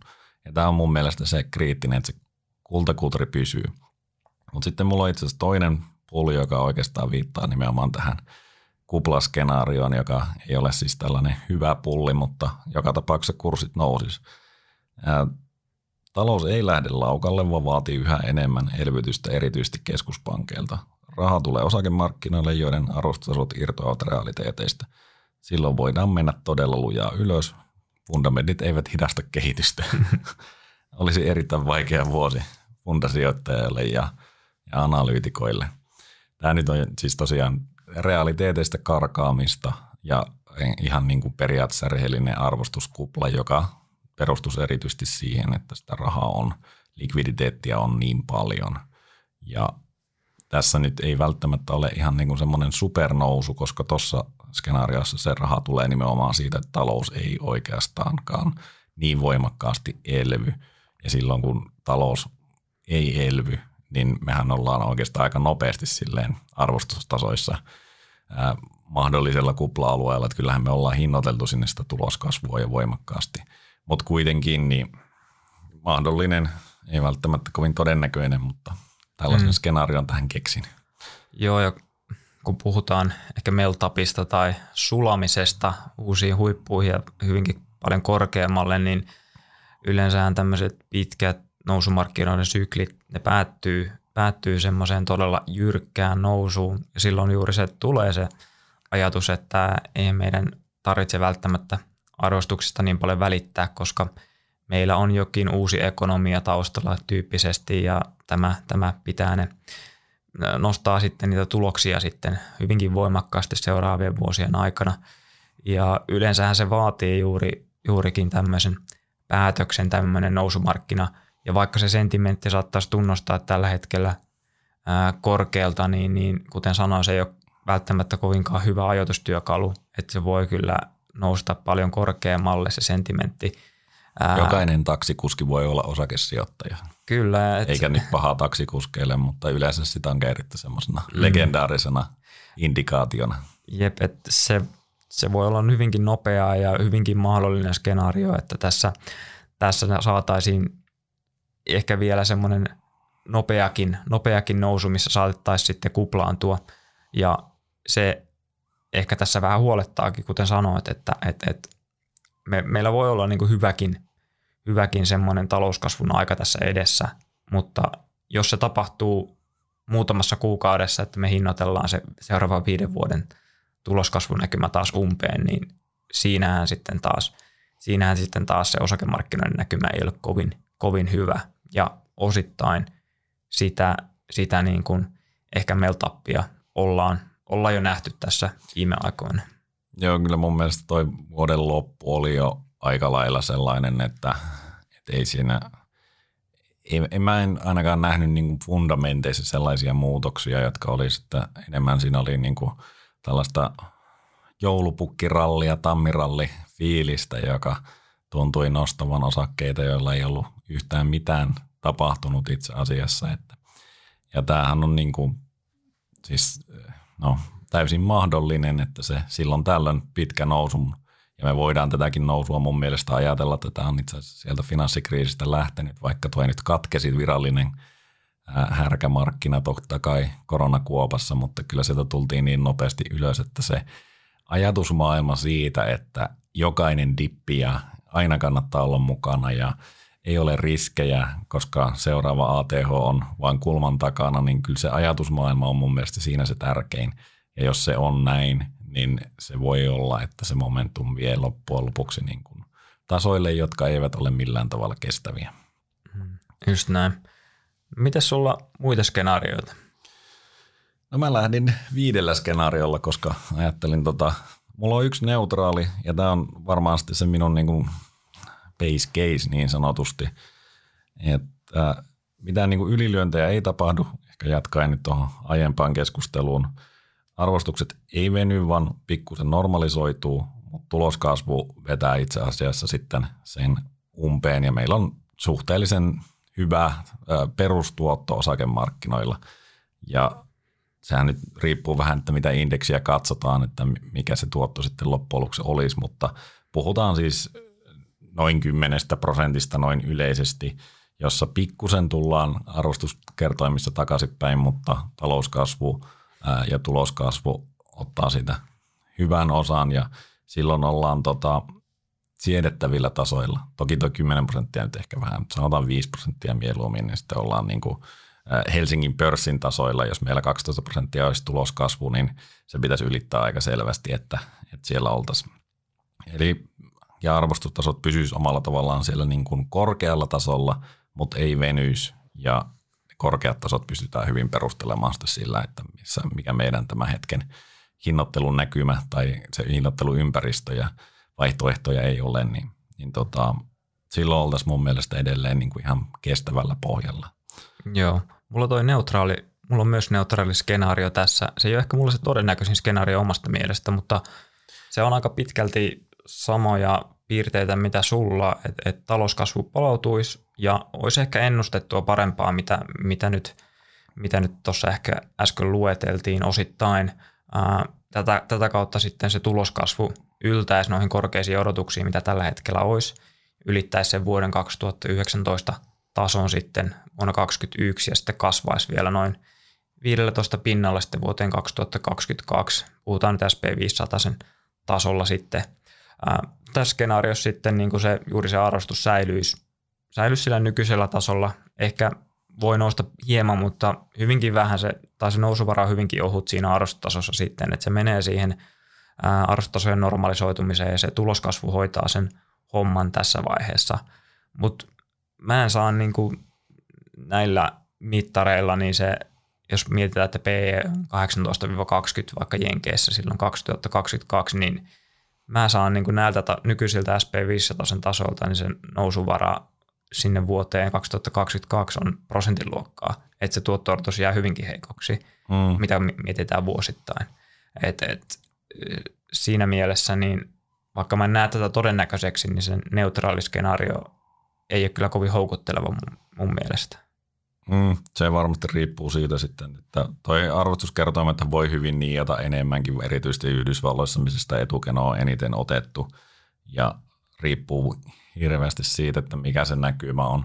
Jos meillä on edelleen se täysi näkymä vuoden lopussa ja se näyttää, että me ollaan tässä niin kuin nykytilanteessa vuosikausia eteenpäin, niin kyllä se arvostus pystytään perustelemaan, mutta sitten tosiaan ollaan venytetty kertoimia paljon, että voi hyvin olla, että me, jos me tultaisiin vähänkin takaisin niin kuin sieltä normaalimmalle tasolle, pitkän aikavälin keskiarvoista puhumattakaan, niin tämä vuosihan ei olisi tuottoisa. Mutta mun pitää vielä sanoa tuohon oman neutraaliin se, että, että mulla luki tuossa paperissa, että joka tapauksessa nähdään vauhtia ja vaarallisia tilanteita. Että mä en niin kuin näe sitä millään tavalla realistisena, että me oltaisiin niin tässä vuosi nyhrettäisiin tässä nykytasolla, vaan tässä on sellaista innostusta ja, ja niin paljon muuttujia, että hyvin todennäköisesti me nähdään nousuja ja laskuja, vaikka me päädyttäisiin sitten suhteellisen neutraaliksi loppuvuodeksi. Että ei nyt mikään 2020, mutta, mutta kuitenkin niin kuin, eh, yleensä tässä on hyvin poikkeuksellinen aika ja mun on vaikea nähdä, että kaikki menisi silleen, että tässä pysyttäisiin stabiilina. Varsinkin kun nyt tosiaan se momentum tuntuu olevan aika vahva. Kyllä. Jos miettii, miettii ehkä sitä karhuskenaariota nyt tässä kaiken pullistelun jälkeen, niin tota, mulla se aika pitkälti nojaa siihen, että jonkinlainen hikka tulee siihen talouskasvun näkymään, tuloskasvun näkymään. Ehkä mä, mä en kuitenkaan odota mitään merkittävää romahdusta myöskään siinä tuloskasvun näkymässä, että ehkä se hieman sit jää siitä niin kuin odotetusta tällä hetkellä, että sitten sanotaan vaikka, että tuloskasvu palautus entisille tasoille sitten 2022-2023 tyyppisesti. Mutta sitten taas toisaalta, kun meillä on hinnoiteltu jo niinkin vahva, vahva etukeno ehkä pörsseihin, niin kyllähän tuommoiset pienetkin pettymykset minun mielestäni kyllä varmasti vaikuttaa osaltaan siihen arvostustasoon, arvostustasoon myös hieman, että, että heikompi vähän niin kuin tuloskehitys, niin sitä, sitä heikompi myöskin sitten se arvostustaso ja tulisi tämmöinen double whammy-efekti myös tässä, tässä kautta, että jos puhuttiin aikaisemmin, että voisi olla double whammy myös toiseen suuntaan, että, että tota, arvostutasot nousu, nousisi ja tuloskasvu nousisi yli ennusteiden, mutta tässä myös sitten VR-skenaariossa, niin se voi tapahtua myös negatiiviseen suuntaan. Ja jos mietittäisiin, että PE palaisi sinne historialliselle tasolle, mikä siis ei ole mikään todella semmoinen karhumainen mm. kommentti, että et, et palaisi vaan historialliselle tasolle johonkin 16-15 paikkeelle vaikka, niin, niin, ja se tuloskasvu olisi, jäisi vähän, jäisi vähän niin kuin ennusteista, niin kyllähän S&P 500 laskuvaraa voisi olla sitten useita kymmeniä prosentteja. Mm.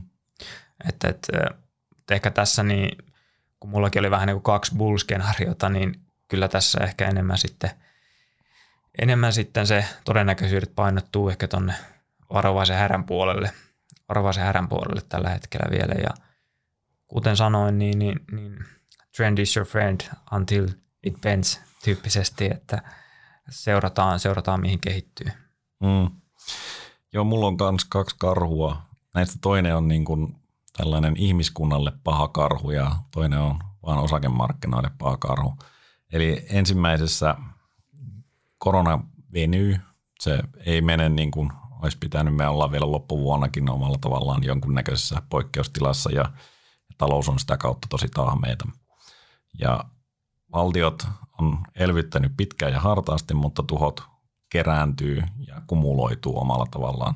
Jossain vaiheessa niiden pitää sanoa, että hei, me ei haluta olla niin Kreikan tiellä tai muuta vastaavaa. Ja ruvetaan säästämään vähän sitä budjettia ja laitetaan normaalimpaan suuntaan. Toisin sanoen oikeastaan se koko talouden elpyminen jää vähän niin kuin paikkaamiseksi, koska nythän me puhutaan siitä kuitenkin, että meillä on, ää, tämä on aiheuttanut tuhoa, mutta aika vähän, ja seuraavat tukipaketit, mitkä tulee, niin on oikeastaan puusteja, eikä paikkauksia enää. Ja nyt se tota, olisikin enemmän sillä tavalla, että se paikkaus olisi, nämä menis paikkaukseen ja seuraavia ei välttämättä niin kuin valtioiden puolta tulisi. No, tässä tietenkin keskuspankit tekee mitä ne pystyy ja me nähdään niin kuin sinänsä suhteellisen hyvä osakemarkkinan vuosi ää, ajatellen sitä, että meidän tuloskasvu olisi selvästi odotettua heikompaa, koska se talous ei lähtisi. Ja sitten me jäätäisiin käytännössä sen takia ja sen takia, että se myöskään tulevaisuuden talouskasvunäkymä ei näytä ja tuloskasvunäkymä ei näytä erityisen hyvältä tässä, koska sitä niin kuin vaurioita joudutaan korjaamaan, ei luomaan uutta puustia. Niin sitä kautta tämä arvostaso tulisi vähän alas, mutta ää, kuitenkin niin kuin indeksitasolla oltaisiin selvästi alas tänä vuonna. Ja ei varmaan mikään niin kuin todennäköinen siinä mielessä, että ainakin haluan uskoa, että tästä koronasta päästään, päästään mahdollisimman nopeasti ja päästään normaaliin, mutta se, että meillä ei olisi valtion tukipaketteja ja voimakasta elvytystä niin kuin lockdownien aikana periaatteessa pidemmällä aikavälillä, niin se kyllä aiheuttaisi myös niin kuin rakenteellista tuhoa hiljalleen. Ja nyt ollaan tosiaan jo vuosi tässä oltu, niin, niin tota, mä veikkaan, että vaikka nyt pörssiyhtiöillä pääosin menee hyvin, niin kyllä tuolla PK-sektorilla on todella paljon väkisinkin ongelmia sitten, jos tämä oikeasti tästä venyisi. No, mutta toinen on sitten niin kuin muiden kannalta positiivinen karhu. Tämä perustuu oikeastaan siihen skenaarioon, mitä maalattiin jo aiemmin, että talous lähtee yllättävänkin nopeeseen elpymiseen. Korona tietenkin siinä poistunut ja, ja tota, se tuloskasvu on erittäin hyvä. Mutta se karhu tulee sitä kautta, että nämä arvostuskertoimet ei olekaan enää siellä, koska myös korot nousee ja inflaatio nousee. Eli meidän tämä niinku kultakulttuuri hajoaa, mutta meillä onkin tällainen niinku oikea reflation. Ja se aiheuttaa sitten rotaatiota ja näistä indeksin suurista nimistä häviää markkina-arvoa ja sitä kautta indeksit laskee. Mutta osakepoimijalle voi olla kuitenkin ihan kohtalaisen hyvä vuosi. Mutta tämä olisi niin kuin, mä mielelläni valitsisin tämän niin kuin ihmiskunnan kannalta, koska ää, sanotaan, että talouskasvu on, on kyllä aika hyvä tervehdyttäjä aika moneen asiaan. Ja tietenkin tässä sitten meidän korona olisi takapeilissä ja voitaisiin elää normaalisti elämää. Et ainoa, joka häviäisi, on sitten omalla tavallaan se, että tämä meidän osakkeiden hinnoitteluympäristö muuttuisi vähän epäsuotuisammaksi, mutta sanotaan, että siitä positiiviset vaikutukset on ihmiselämää huomattavasti suurempia kuin ne mahdolliset tappiot siitä, että arvostuskertoimet tulisi vähän alaspäin.